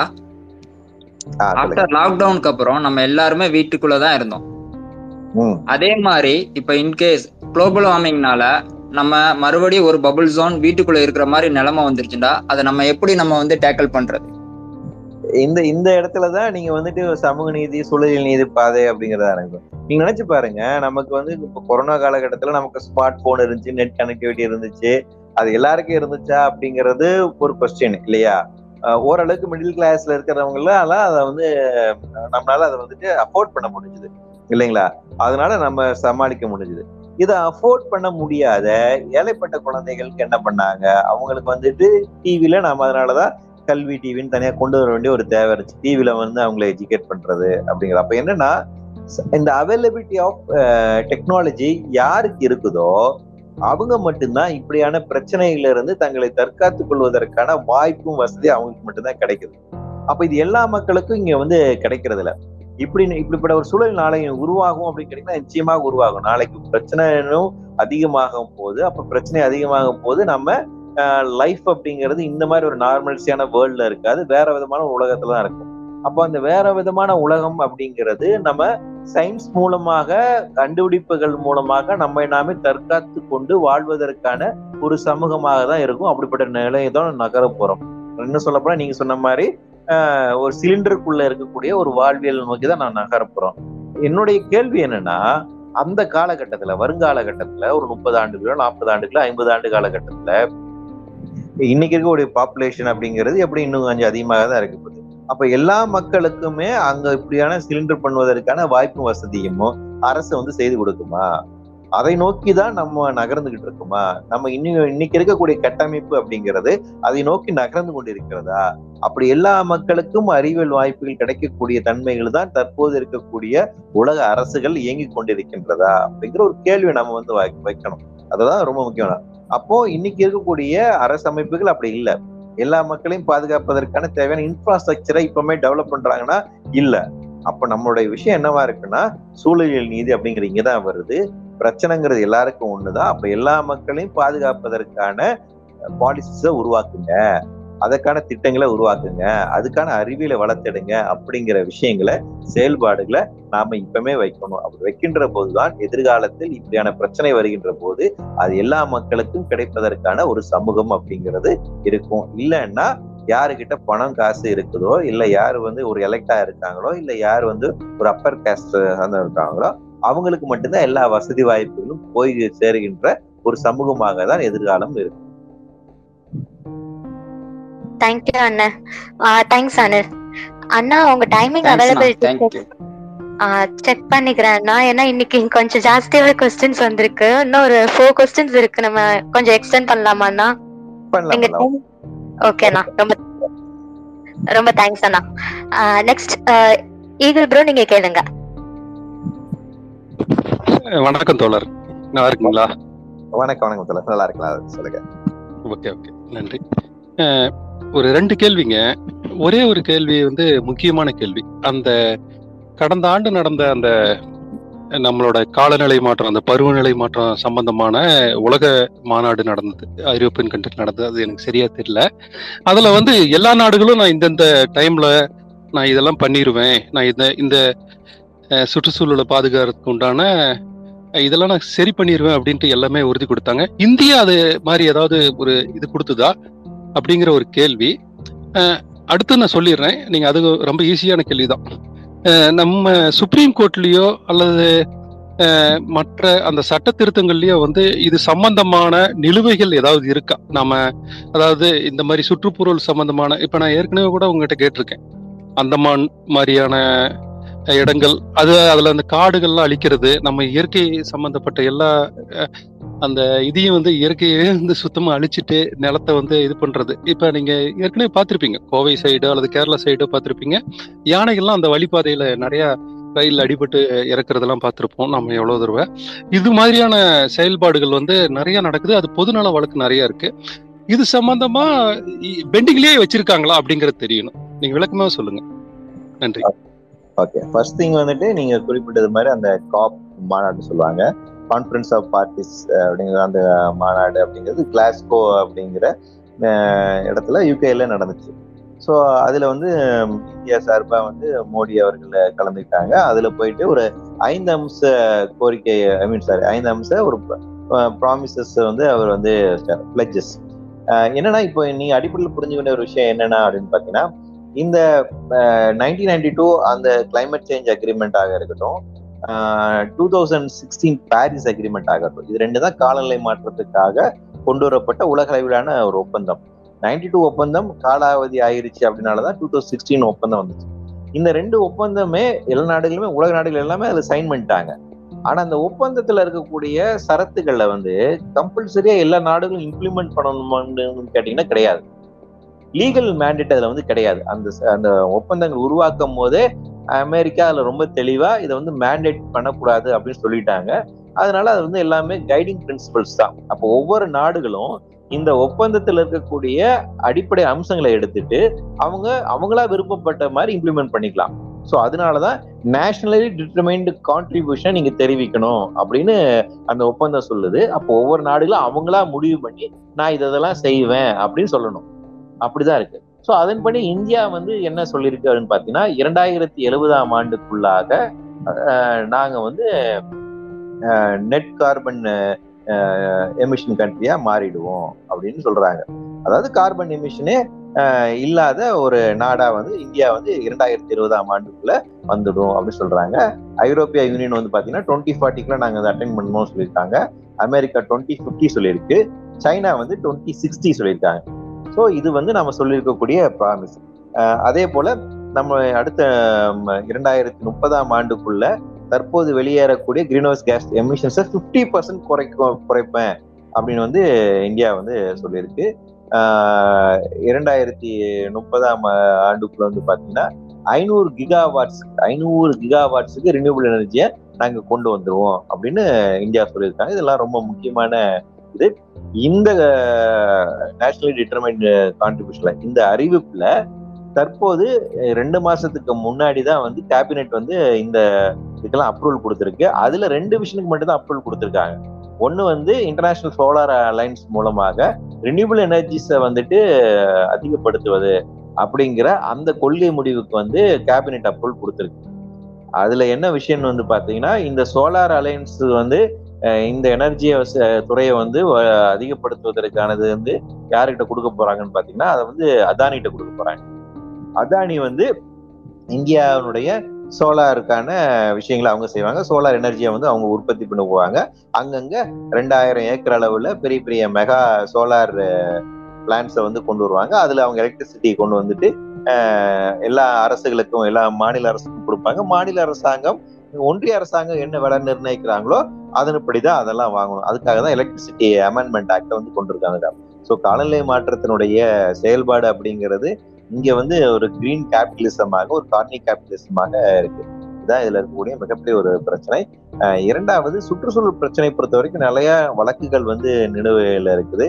நீங்க சொன்ன மாதிரி அந்த ஹியூமன் அனிமல் கான்ஃபிளிக் சம்பந்தமான வழக்குகளும் சரி வேற வழக்குகளுமே சரி நிறைய வழக்குகள் வந்து பெண்டிங்கா இருக்கு. நிறைய டைரக்ஷன்ஸுமே வந்துட்டு இருக்கு. அது என்னன்னா செவன்டிஸ் எயிட்டிஸ்ல வந்த மாதிரி அல்லது நைன்டிஸ் வரைக்குமே வந்த மாதிரி வந்து பாத்தீங்கன்னா சூழலில் ரொம்ப காப்பதற்கான வந்து நிறைய முக்கியமான ச- தீர்ப்புகள் வந்துச்சு. அப்படியான தீர்ப்புகள் இப்ப ரொம்ப ரொம்ப ரேர் தான்.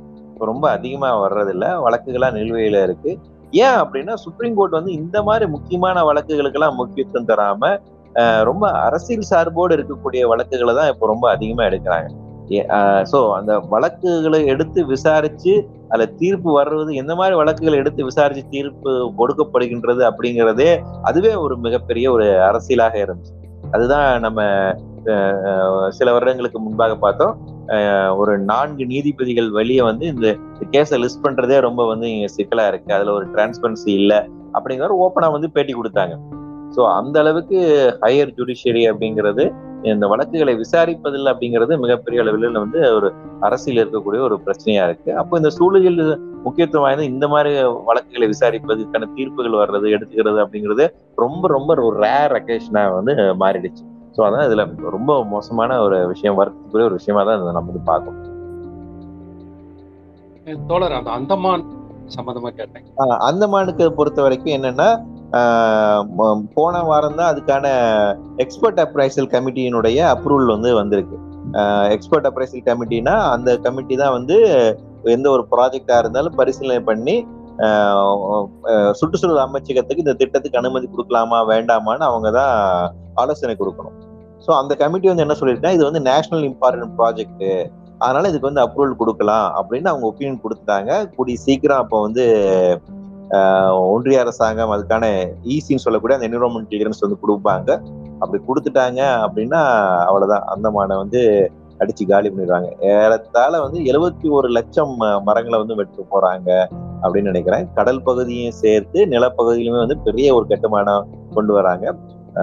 நிறைய பயோ பயோடைவர்சிட்டி லாஸ் இருக்க போகுது ரொம்ப வந்து ரொம்ப ரொம்ப அது வந்து என்ன சொல்றது ஒரு டிஸ்ட்ரக்டிவ் ப்ராஜெக்டா இருக்க போகுது அப்படிங்கிறது ரொம்ப முக்கியமா தான் ஆனா என்னன்னா இந்த ப்ராஜெக்ட் வந்து என்ன பண்ணிட்டாங்க அவங்க நேஷனல் இம்பார்ட்டன்ட் ப்ராஜெக்ட் சொல்லிட்டு இப்போ கிளியரன்ஸ் அது வந்து கிளியரன்ஸ் கொடுப்பதற்கான ஒரு ஒப்பீனியன் வந்து கொடுத்துருக்காங்க இது எப்படி நேஷனல் இம்பார்ட்டன்ஸ் ப்ராஜெக்ட் தெரியல. இதுல இதுல இன்னொரு பெரிய பிரச்சனை இருக்கு. சுற்றுச்சூழல் பாதுகாப்பு சட்டங்கள்ல இப்போ இந்த மோடி அரசாங்கம் வந்து கொண்டு வந்து சட்ட திருத்தம் என்னன்னா தேசிய முக்கியத்துவம் வாய்ந்த திட்டங்களாக இருக்கின்ற போது அதுக்கு வந்து கருத்து கேட்பு தேவையில்லை அப்படின்னு சொல்லிட்டு கொண்டுட்டாங்க ஸோ மக்கள்கிட்ட கருத்து கேட்காமலேயே நாங்கள் இது பண்ணிக்கலாம் அப்படிங்கிற மாதிரி நடந்துச்சு.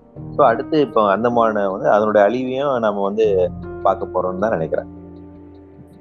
நன்றி தோழர். ஆனா வந்து ஒரு முக்கியமான விஷயம் தெரிஞ்சுக்கிட்டது என்னன்னா மற்றபடி மற்ற நாடுகளை விட நான் வந்து எக்ஸ்ட்ரா தான் செய்வேன்.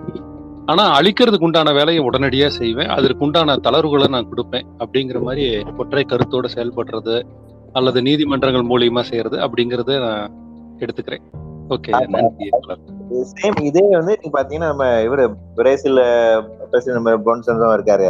அவரும் இப்படிதான் இருக்கு அமேசான் ஃபாரஸ்ட அழிச்சிட்டு அங்க எப்படி நம்ம பயிர் செய்யலாம் அப்படிங்கறது தான் இருக்காங்க. ஸோ இவங்க ரெண்டு பேருக்கும் ஒரு ரைட் விங் பாலிடிக்ஸ் பேசுறவங்க இந்த மாதிரி சூழலை அழிவு இது பண்றது அது வந்து அதனுடைய இடத்துல வந்துட்டு நம்ம இந்த மாதிரி இண்டஸ்ட்ரியல் ஆக்டிவிஸை வளர்க்குறது அப்படிங்கிற ஒரு வியூ பாயிண்ட்ல தான் இருக்கு. அதுல ரெண்டு இந்த மாதிரி உலக அளவில் கூட ரைட் விங் தலைவர்கள் அப்படியே ஒத்து போறாங்க. கூடுதலா இந்தியாவில பொறுத்த வரைக்கும் என்னன்னா கல்ச்சுரல் நேஷனலிசத்தோட இதை அப்படியே கலந்து செய்யறாங்க அவங்களுமே அந்த நேஷனலிசம் அந்த அந்த ஒரு கல்ச்சுரலிசம் அப்படிங்கிற பேசுறாங்க. இந்தியாவில் அது இன்னும் அதிகமாக இருக்கு. அது அந்த ஒற்றுமையை நம்ம வந்து புரிஞ்சுட்டே பார்க்கலாம். ஓகே நன்றி தோழர். ஆனா வந்து இந்தியாவுல மட்டும் கிடையாது. மற்ற நாடுகளுக்கும் இது வந்து கொஞ்சம் அழிவு தான் அதிகமான மழைப்பொழிவு இருக்கும் அதிகமான வெயில் இருக்கும் அதிகமான காற்று இருக்கும். அந்த மாதிரியான காலநிலை எல்லா சூழல்களும் வந்து மாறும். அது மக்களுக்கு வந்து மிகப்பெரிய இடர்பாடா இருக்கும் அழிவா இருக்கும் அப்படிங்கிறது தான் உண்மை. அப்படிதாங்க தோழர்? உண்மை முற்றிலும்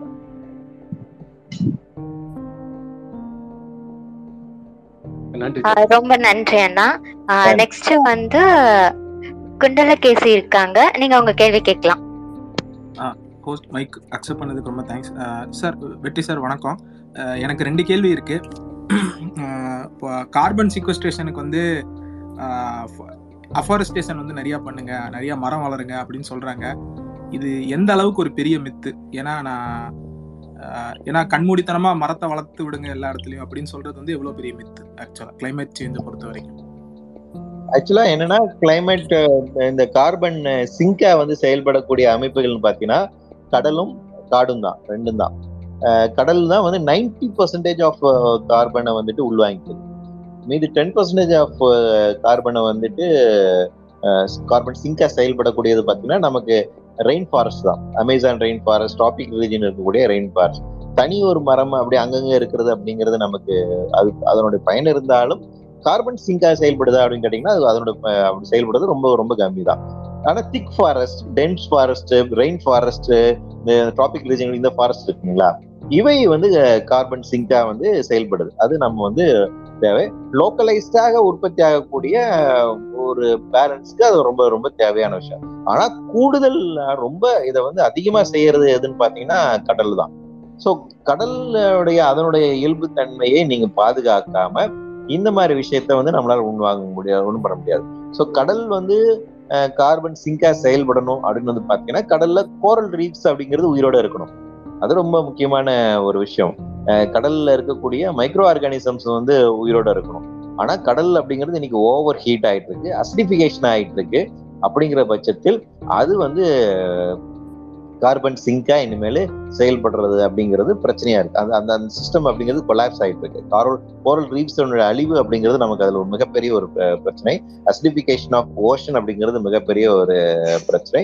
எனவே கடல் தான் அப்படிங்கிறது பிரதானமானது. அதனால நீங்க குறிப்பிட்டது மாதிரி மரங்கள் நடுவதன் மூலமாக கடலை மாற்ற பிரச்சனையை நாம வந்து எதிர்கொள்ளலாம் அப்படின்னா அது வந்து மிகப்பெரிய அது ஒரு மித்து தான். அது வந்து நமக்கு நிச்சயமாக தீர்வு இல்லை.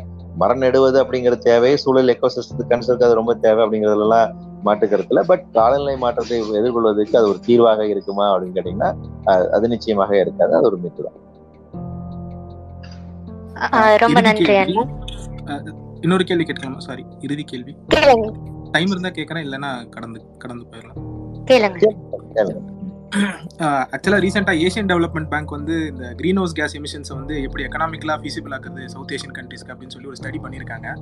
ஸோ அதில் அவங்க அஞ்சு முக்கியமான இடத்துல வந்து இன்வெஸ்ட்மெண்ட்ஸ் பண்ணுறத பற்றி இந்த இடத்துல இன்வெஸ்ட் பண்ணால் நம்மளால் கார்பன் லெவல்ஸை வந்து ஃபுட் பிரிண்ட்டை வந்து குறைக்க முடியும்னு சொல்லியிருக்காங்க. அதில் முக்கியமாக சவுத் ஏஷியன் கண்ட்ரீஸில் வந்து அவங்க ஒரு பகுதியாக வந்து பார்க்குறது வந்து இந்த விவசாயத்துக்கு வந்து மின்சார மானியம் வந்து கொடுக்குறாங்க. ஸோ அந்த இரிகேஷன் பம்ப்ஸை வந்து எப்படி சொல்றது? அந்த இரிகேஷன் பம்ப்ஸ்ல இருந்து வரக்கூடிய கார்பன் ஃபுட் பிரிண்ட்டை வந்து நம்ம ரெடியூஸ் பண்ணலாம். ஸோ மோர் ரெனியூபிள்ஸுக்கு போயிட்டு அது மூலியமா கிடைக்கக்கூடிய என்ன சொல்றது? அது அது மூலியமா ஆப்ரேட் பண்ணக்கூடிய இரிகேஷன் பம்ப்ஸ் வந்து யூஸ் பண்ணலாம் அப்படின்னு சொல்றாங்க. இந்தியா மாதிரி ஒரு நாட்டில் அதுவும் தமிழ்நாடு மாதிரி ஒரு ஸ்டேட்ல விவசாய விவசாய மின்சாரம் மானியம் வந்து கொடுக்குற ஸ்டேட்ல இது எப்படிப்பட்ட ஒரு தாக்கத்தை வந்து ஏற்படுத்த போகுது? இது வந்து இப்போ குஷன் சைடு ஸ்கீம் அப்படின்னு ஒன்று இருக்கு. சென்ட்ரல் கவர்மெண்ட் வந்து இந்த ஸ்கீமை வந்து ஆல்ரெடி இம்ப்ளிமெண்ட் பண்ணிட்டு இருக்காங்க அதாவது என்னன்னா சோலார் பேனல்ல இயங்கக்கூடிய மோட்டர் பம்ப்ஸை வந்து கொடுக்கறது அப்படிங்கிறது தான் திட்டம். ஸோ அதன் மூலமாக வந்து நம்ம தெர்மல் எனர்ஜியை வந்து அதனுடைய தேவையை குறைச்சி சோலார் பேனல்ல வந்துட்டு கொடுக்கறதன் மூலமாக ரினியூவல் எனர்ஜி மூலமா ரன் பண்ணக்கூடிய மோட்டரை வந்து மாத்துறது அப்படிங்கிறத ஐடியா ஸோ அதுதான் வந்து பட் அது ஒன் ஆஃப் வேல அது வந்து வரவேற்கக்கூடிய ஒரு விஷயம் தான். ஆனா அதுல என்ன பிரச்சனை அப்படின்னு வந்து பாத்தீங்கன்னா நீங்க வந்து இப்போ இப்போ எலக்ட்ரிசிட்டி பொறுத்த வரைக்கும் ஃப்ரீ எலக்ட்ரிசிட்டி நம்ம வந்து கொடுக்குறோம். ஆனா கண்டினியூஸ் எலக்ட்ரிசிட்டி அப்படிங்கிறது பிரச்சனையா இருக்கு இல்லையா? இருபத்தி நாலு மணி நேரமும் நம்ம அவங்க எலக்ட்ரிசிட்டி கொடுக்கறதில்ல. அதுல எது கட் ஆகுது கரண்ட் எப்போ வரும் போகும் அப்படிங்கிற இந்த இஷ்யூ இருக்கு. ஆனா இப்போ சோலார் பேனல் அமைச்சு கண்டினியூஸ் எலக்ட்ரிசிட்டி நீங்க கொடுக்கும்போது கிரவுண்ட் வாட்டரை இஷ்டத்துக்கு அவங்க எடுப்பாங்களா? அப்படி எடுத்தாங்கன்னா அதை என்ன பண்ண போறோம் அப்படிங்கிற அந்த ஒரு கேள்வி இருக்கு. ஸோ அந்த ஒரு ஆஸ்பெக்டுமே இருக்கு. அது குறித்த ஒரு வாதமும் இருக்கு. பட் நீங்க சொல்ற மாதிரி ஆஹ், இந்த ஸ்கீம் வந்து ஆல்ரெடி இந்தியால வந்து அது நடைமுறையில இருக்கக்கூடிய ஒரு ஸ்கீம் தான். ரொம்ப நன்றி சார் தேங்க்யூ அண்ணா. தேங்க்யூ குண்டலகேசி ஆஹ் அண்ணா நம்ம நீலத்திமிங்கலம் வந்து ஒரு கொஸ்டின் கேட்டிருக்காங்க டிஎம்ல கூடங்குளம் நியூக்ளியர் வேஸ்ட் பத்தி எதுவும் அப்டேட் இருக்கா? எங்க டிஸ்போசல் பண்ண போறாங்க? ஓகே லாஸ்ட் வீக் சுப்ரீம் கோர்ட்ல வந்துட்டு அந்த கேஸ் ஹியரிங் வந்துச்சு. நாம பதிவு செஞ்ச வழக்குல இப்போ வந்து என்பிசிஏஎல் வந்து nuclear power corporation India limited அவங்க வந்து ஒரு அப்ளிகேஷன் வந்து ஃபைல் பண்ணியிருக்காங்க அவங்க என்ன கேக்குறாங்க? ரெண்டாயிரத்தி பதிமூணாம் ஆண்டு உச்சநீதிமன்றத்தினுடைய தீர்ப்பு என்ன சொல்லுச்சுன்னு பாத்தீங்கன்னா கூடங்குளத்தில் இருக்கக்கூடிய அந்த அணுக்கழிவுகளை வந்து நீங்க ஆஹ், நிரந்தரமாக சேமித்து வைப்பதற்கான டிஜிஆர்னு அப்படிங்கிற ஒரு ஃபெசிலிட்டியை வந்துட்டு உருவாக்கணும் அப்படிங்கிறது இரண்டாயிரத்தி பதிமூணாம் ஆண்டு வந்த ஒரு உத்தரவு. டிஜிஆர் அப்படிங்கிறது டீப் ஜியாலஜிக்கல் ரெஸ்பிரேட்டரி அதாவது என்னன்னா ஒரு பெரிய ஒரு சுரங்கம் தோண்டி ரெண்டாயிரம் அடிக்கு ஆழத்துல அது ஒரு டனல் உருவாக்கி அதுல வந்து அந்த அணுக்கழிவுகளை சேமித்து வச்சிடணும். இந்த மாதிரி ஒரு சேமிப்பு திட்டம் அப்படிங்கிறது யூரோப்ல இருக்கு. நமக்கு இப்போதைக்கு இருக்கக்கூடிய one of the workable solution அப்படிங்கிறது இதுவாக தான் இருக்கு. அணுக்கழிவை பொறுத்த வரைக்கும் நமக்கு வேற இதுக்கான சொல்யூஷன் அப்படிங்கிறது எந்த நாடுகிட்டையும் யாருக்கிட்டையுமே இல்லை. ஸோ இந்தியாவில் நீங்க ஒரு டிஜே வந்து எக்ஸ்டாப்ளிஷ் பண்ணணும் அப்படிங்கிறது சுப்ரீம் கோர்ட்டினுடைய ஒரு தீர்ப்பு. இரண்டாயிரத்தி பதிமூணு. இரண்டாயிரத்தி பதினாலுல இன்னொரு என்பிசிஎல் வந்து அதுல இப்போ என்ன பண்றாங்க எங்களால இப்ப டிஜிஆரை வந்து இது பண்ண முடியாது எக்ஸ்டாப்ளிஷ் பண்ண முடியாது. அதுக்கு பதிலாக நாங்க வந்து ஒரு இன்டர்மீடியட் அரேஞ்ச்மெண்ட்டாக ஏஎஃப்ஆர்னு ஒரு நிறுவனத்து ஒரு அமைப்பு உருவாக்குறோம். அபே ஃப்ரம் ரியாக்டர்னு அப்போ கூடங்களும் அந்த வளாகத்துக்குள்ளேயே அணுக்கழிவுகளை வந்து சில காலங்களுக்கு நாம் சேமிச்சு வைப்பது அதுக்கப்புறமா அதை வந்து நாங்க டிஜிஆருக்கு எடுத்துட்டு போறோம் அப்படின்னு சொன்னாங்க. சுப்ரீம் கோர்ட் வந்து ஏற்றுக்கிச்சு இப்போ இந்த டிஜிஆர் அப்படிங்கிற சாரி இந்த ஏஎஃப்ஆர் அப்படிங்கிறது அணு உலை வளாகத்துக்குள்ளேயே வைக்கணும் அப்படிங்கிற முடிவை வந்து கூடங்குளத்துல வந்து எடுக்கிறாங்க. அப்போ இதை வந்து நாம வந்து எதுக்குறோம்? அப்போ நீங்க வந்து இங்கேயே வச்சீங்க அப்படின்னா டிஜிஆர் நீங்க எது பண்ண கண்டுபிடிக்க போறது கிடையாது. இந்த இடத்துல நிரந்தரமாக வைக்கக்கூடிய ஒரு வேலையை செஞ்சிருவீங்க. அப்ப இந்த இடத்துல நிரந்தரமா அணுக்கழிவும் வைக்கிறது அணு உலைக்கு பக்கத்துல அணுக்கழிவு சேமிப்பு கிடங்கும் இருப்பது ஆபத்தானது. புக்குஷிமால நம்ம அதான் பார்த்தோம். புக்குஷிமால அணு உலையும் வெடிச்சது இந்த அணுக்கழிவு சேமிப்பு மையமும் வெடிச்சது. அதனால ரெட்டிப்பு ஆபத்தா இருந்துச்சு. அப்படியான ஒரு நிகழ்வு இங்க நிகழ்வுக்கான ஆபத்து இருக்கு. அப்ப அணுக்கழிவுகளை இங்க சேமிச்சு வைக்க கூடாது. வேற எங்கேயாச்சும் நீங்க வைக்கணும். டிஜிஆர் இது பண்ணுங்க அப்படின்னு நாம சுப்ரீம் கோர்ட்ல வந்து அதை நம்ம வந்து அப்போஸ் பண்றோம். இன்னும் கூடங்குளத்துல ஏஎஃப்ஆர் வந்து one and two unit one and டூக்கான AFR கட்டுவதற்கான அனுமதி வழங்கப்படவில்லை. ஆனா இப்போ அவங்க என்ன ஒரு ஒரு மோசடி கணக்கு பாத்தீங்கன்னா கூடங்குளம் அணு உலை யூனிட் நம்பர் த்ரீ அண்ட் ஃபோருக்கு அதுக்கான ஒரு ஏஎஃப்ஆர் வந்து அவங்க கட்ட ஆரம்பிச்சிட்டாங்க.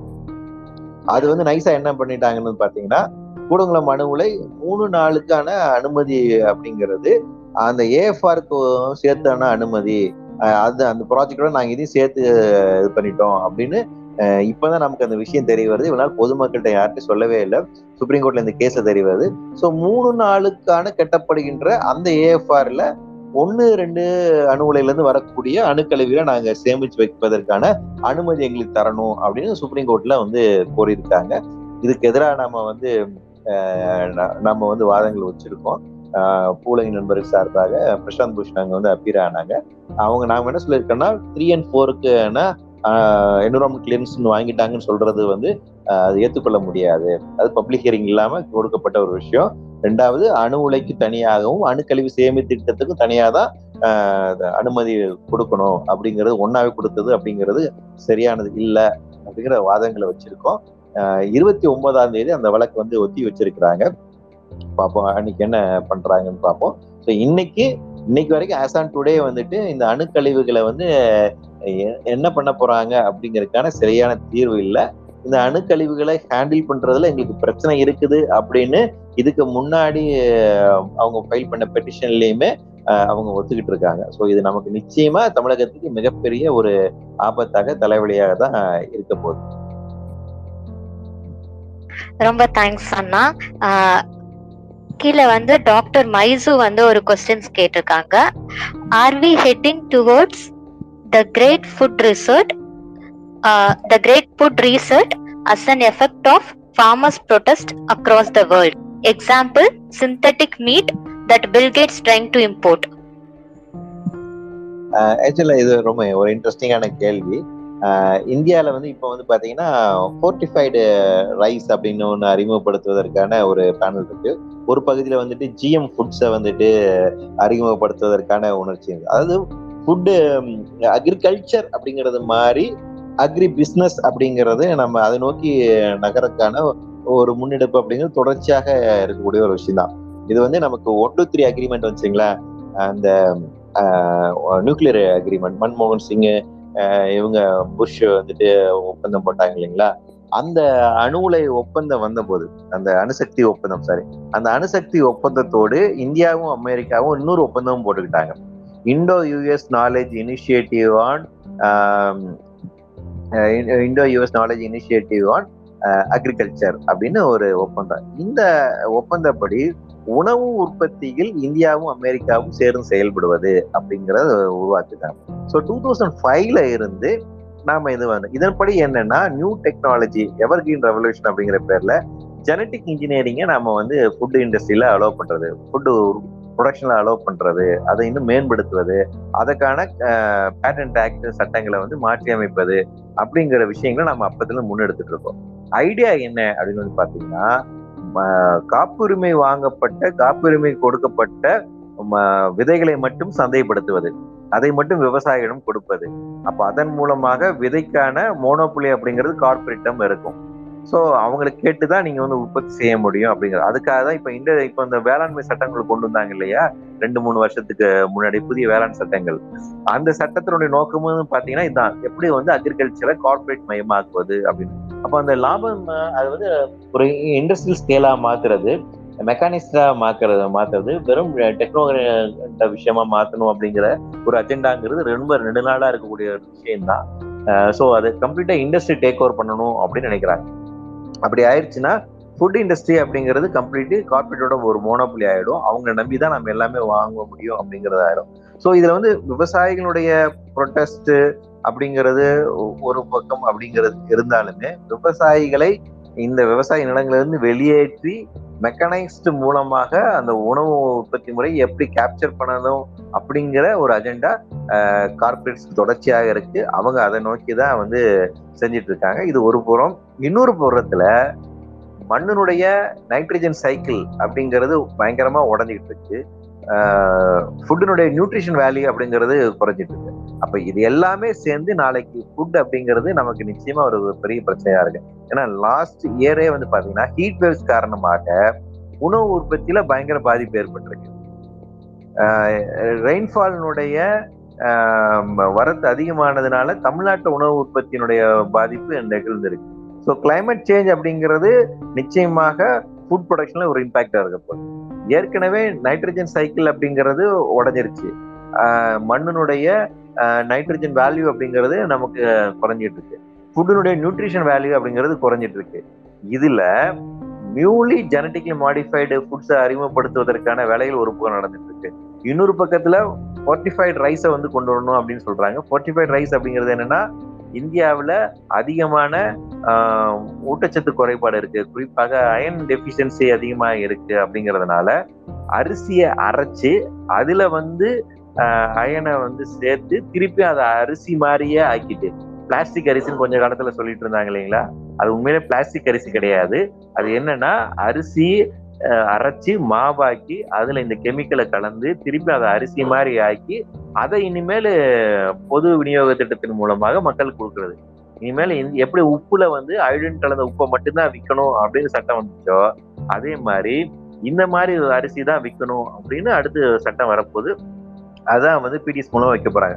அப்படி ஆச்சுன்னா இந்த தொழில்நுட்பம் யாருக்கிட்ட இருக்குதோ அவங்க மட்டும்தான் அரிசி விற்க முடியும். அரிசி அரைச்சி இந்த கெமிக்கலை கலந்து திருப்பியும் அதை வந்து அரிசியா மாற்றக்கூடிய தொழில்நுட்பம் அப்படிங்கிறது தற்போது உலகத்துல ஒரு அஞ்சு டெக்னா அஞ்சு நிறுவனத்திலும் தான் இருக்கு. அப்போ அவங்களோட மோனப்புலியா மாறிடும்.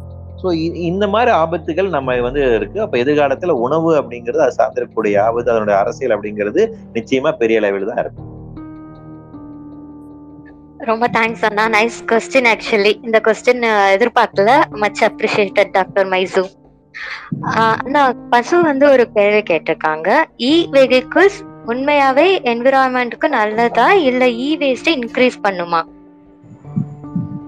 இல்ல கிளைமேட் சேஞ்ச் பார்வையில இருந்து பெர்ஸ்பெக்டிவ்ஸ்ல இருந்து பார்த்தோம்னா e இ வெஹிக்கிள்ஸ் அப்படிங்கிறது தேவையான விஷயம் தான் ஆனா நான் முன்னே சொன்ன மாதிரி வந்துட்டு எந்த அளவுக்கு அதனுடைய அந்த இவே இ வெஹிக்கிளுக்கான எலக்ட்ரிசிட்டியை வந்துட்டு நம்ம ரினியூவல் சோர்ஸ்ல இருந்து கொண்டு வர போறோம் அப்படிங்கிறது ஒண்ணு. ஏன்னா டிரான்ஸ்போர்ட்ல இருந்து எமிட் ஆகக்கூடிய தற்போது இந்த ஃபாசில் ஃபியூயல் பயன்படுத்தக்கூடிய டிரான்ஸ்போர்ட்ல இருந்து எமிஷன் எமிட் ஆகக்கூடிய கிரீன் ஹவுஸோட எண்ணிக்கைங்கிறது ரொம்ப அதிகமா இருக்கு. கிட்டத்தட்ட இந்தியாவில் டிரான்ஸ்போர்ட் சதவீதம் நாற்பது சதவீதமான எமிஷன்ஸ் வந்து அதுல இருந்து தான் வருது. ஸோ நீங்க கண்டிப்பா அந்த டிரான்ஸ்போர்ட்டை வந்து நம்ம வந்து மாற்றி தான் ஆகணும். அப்போ இ வெஹிக்கிள் அப்படிங்கிறது தேவையான விஷயம். அது இல்லை.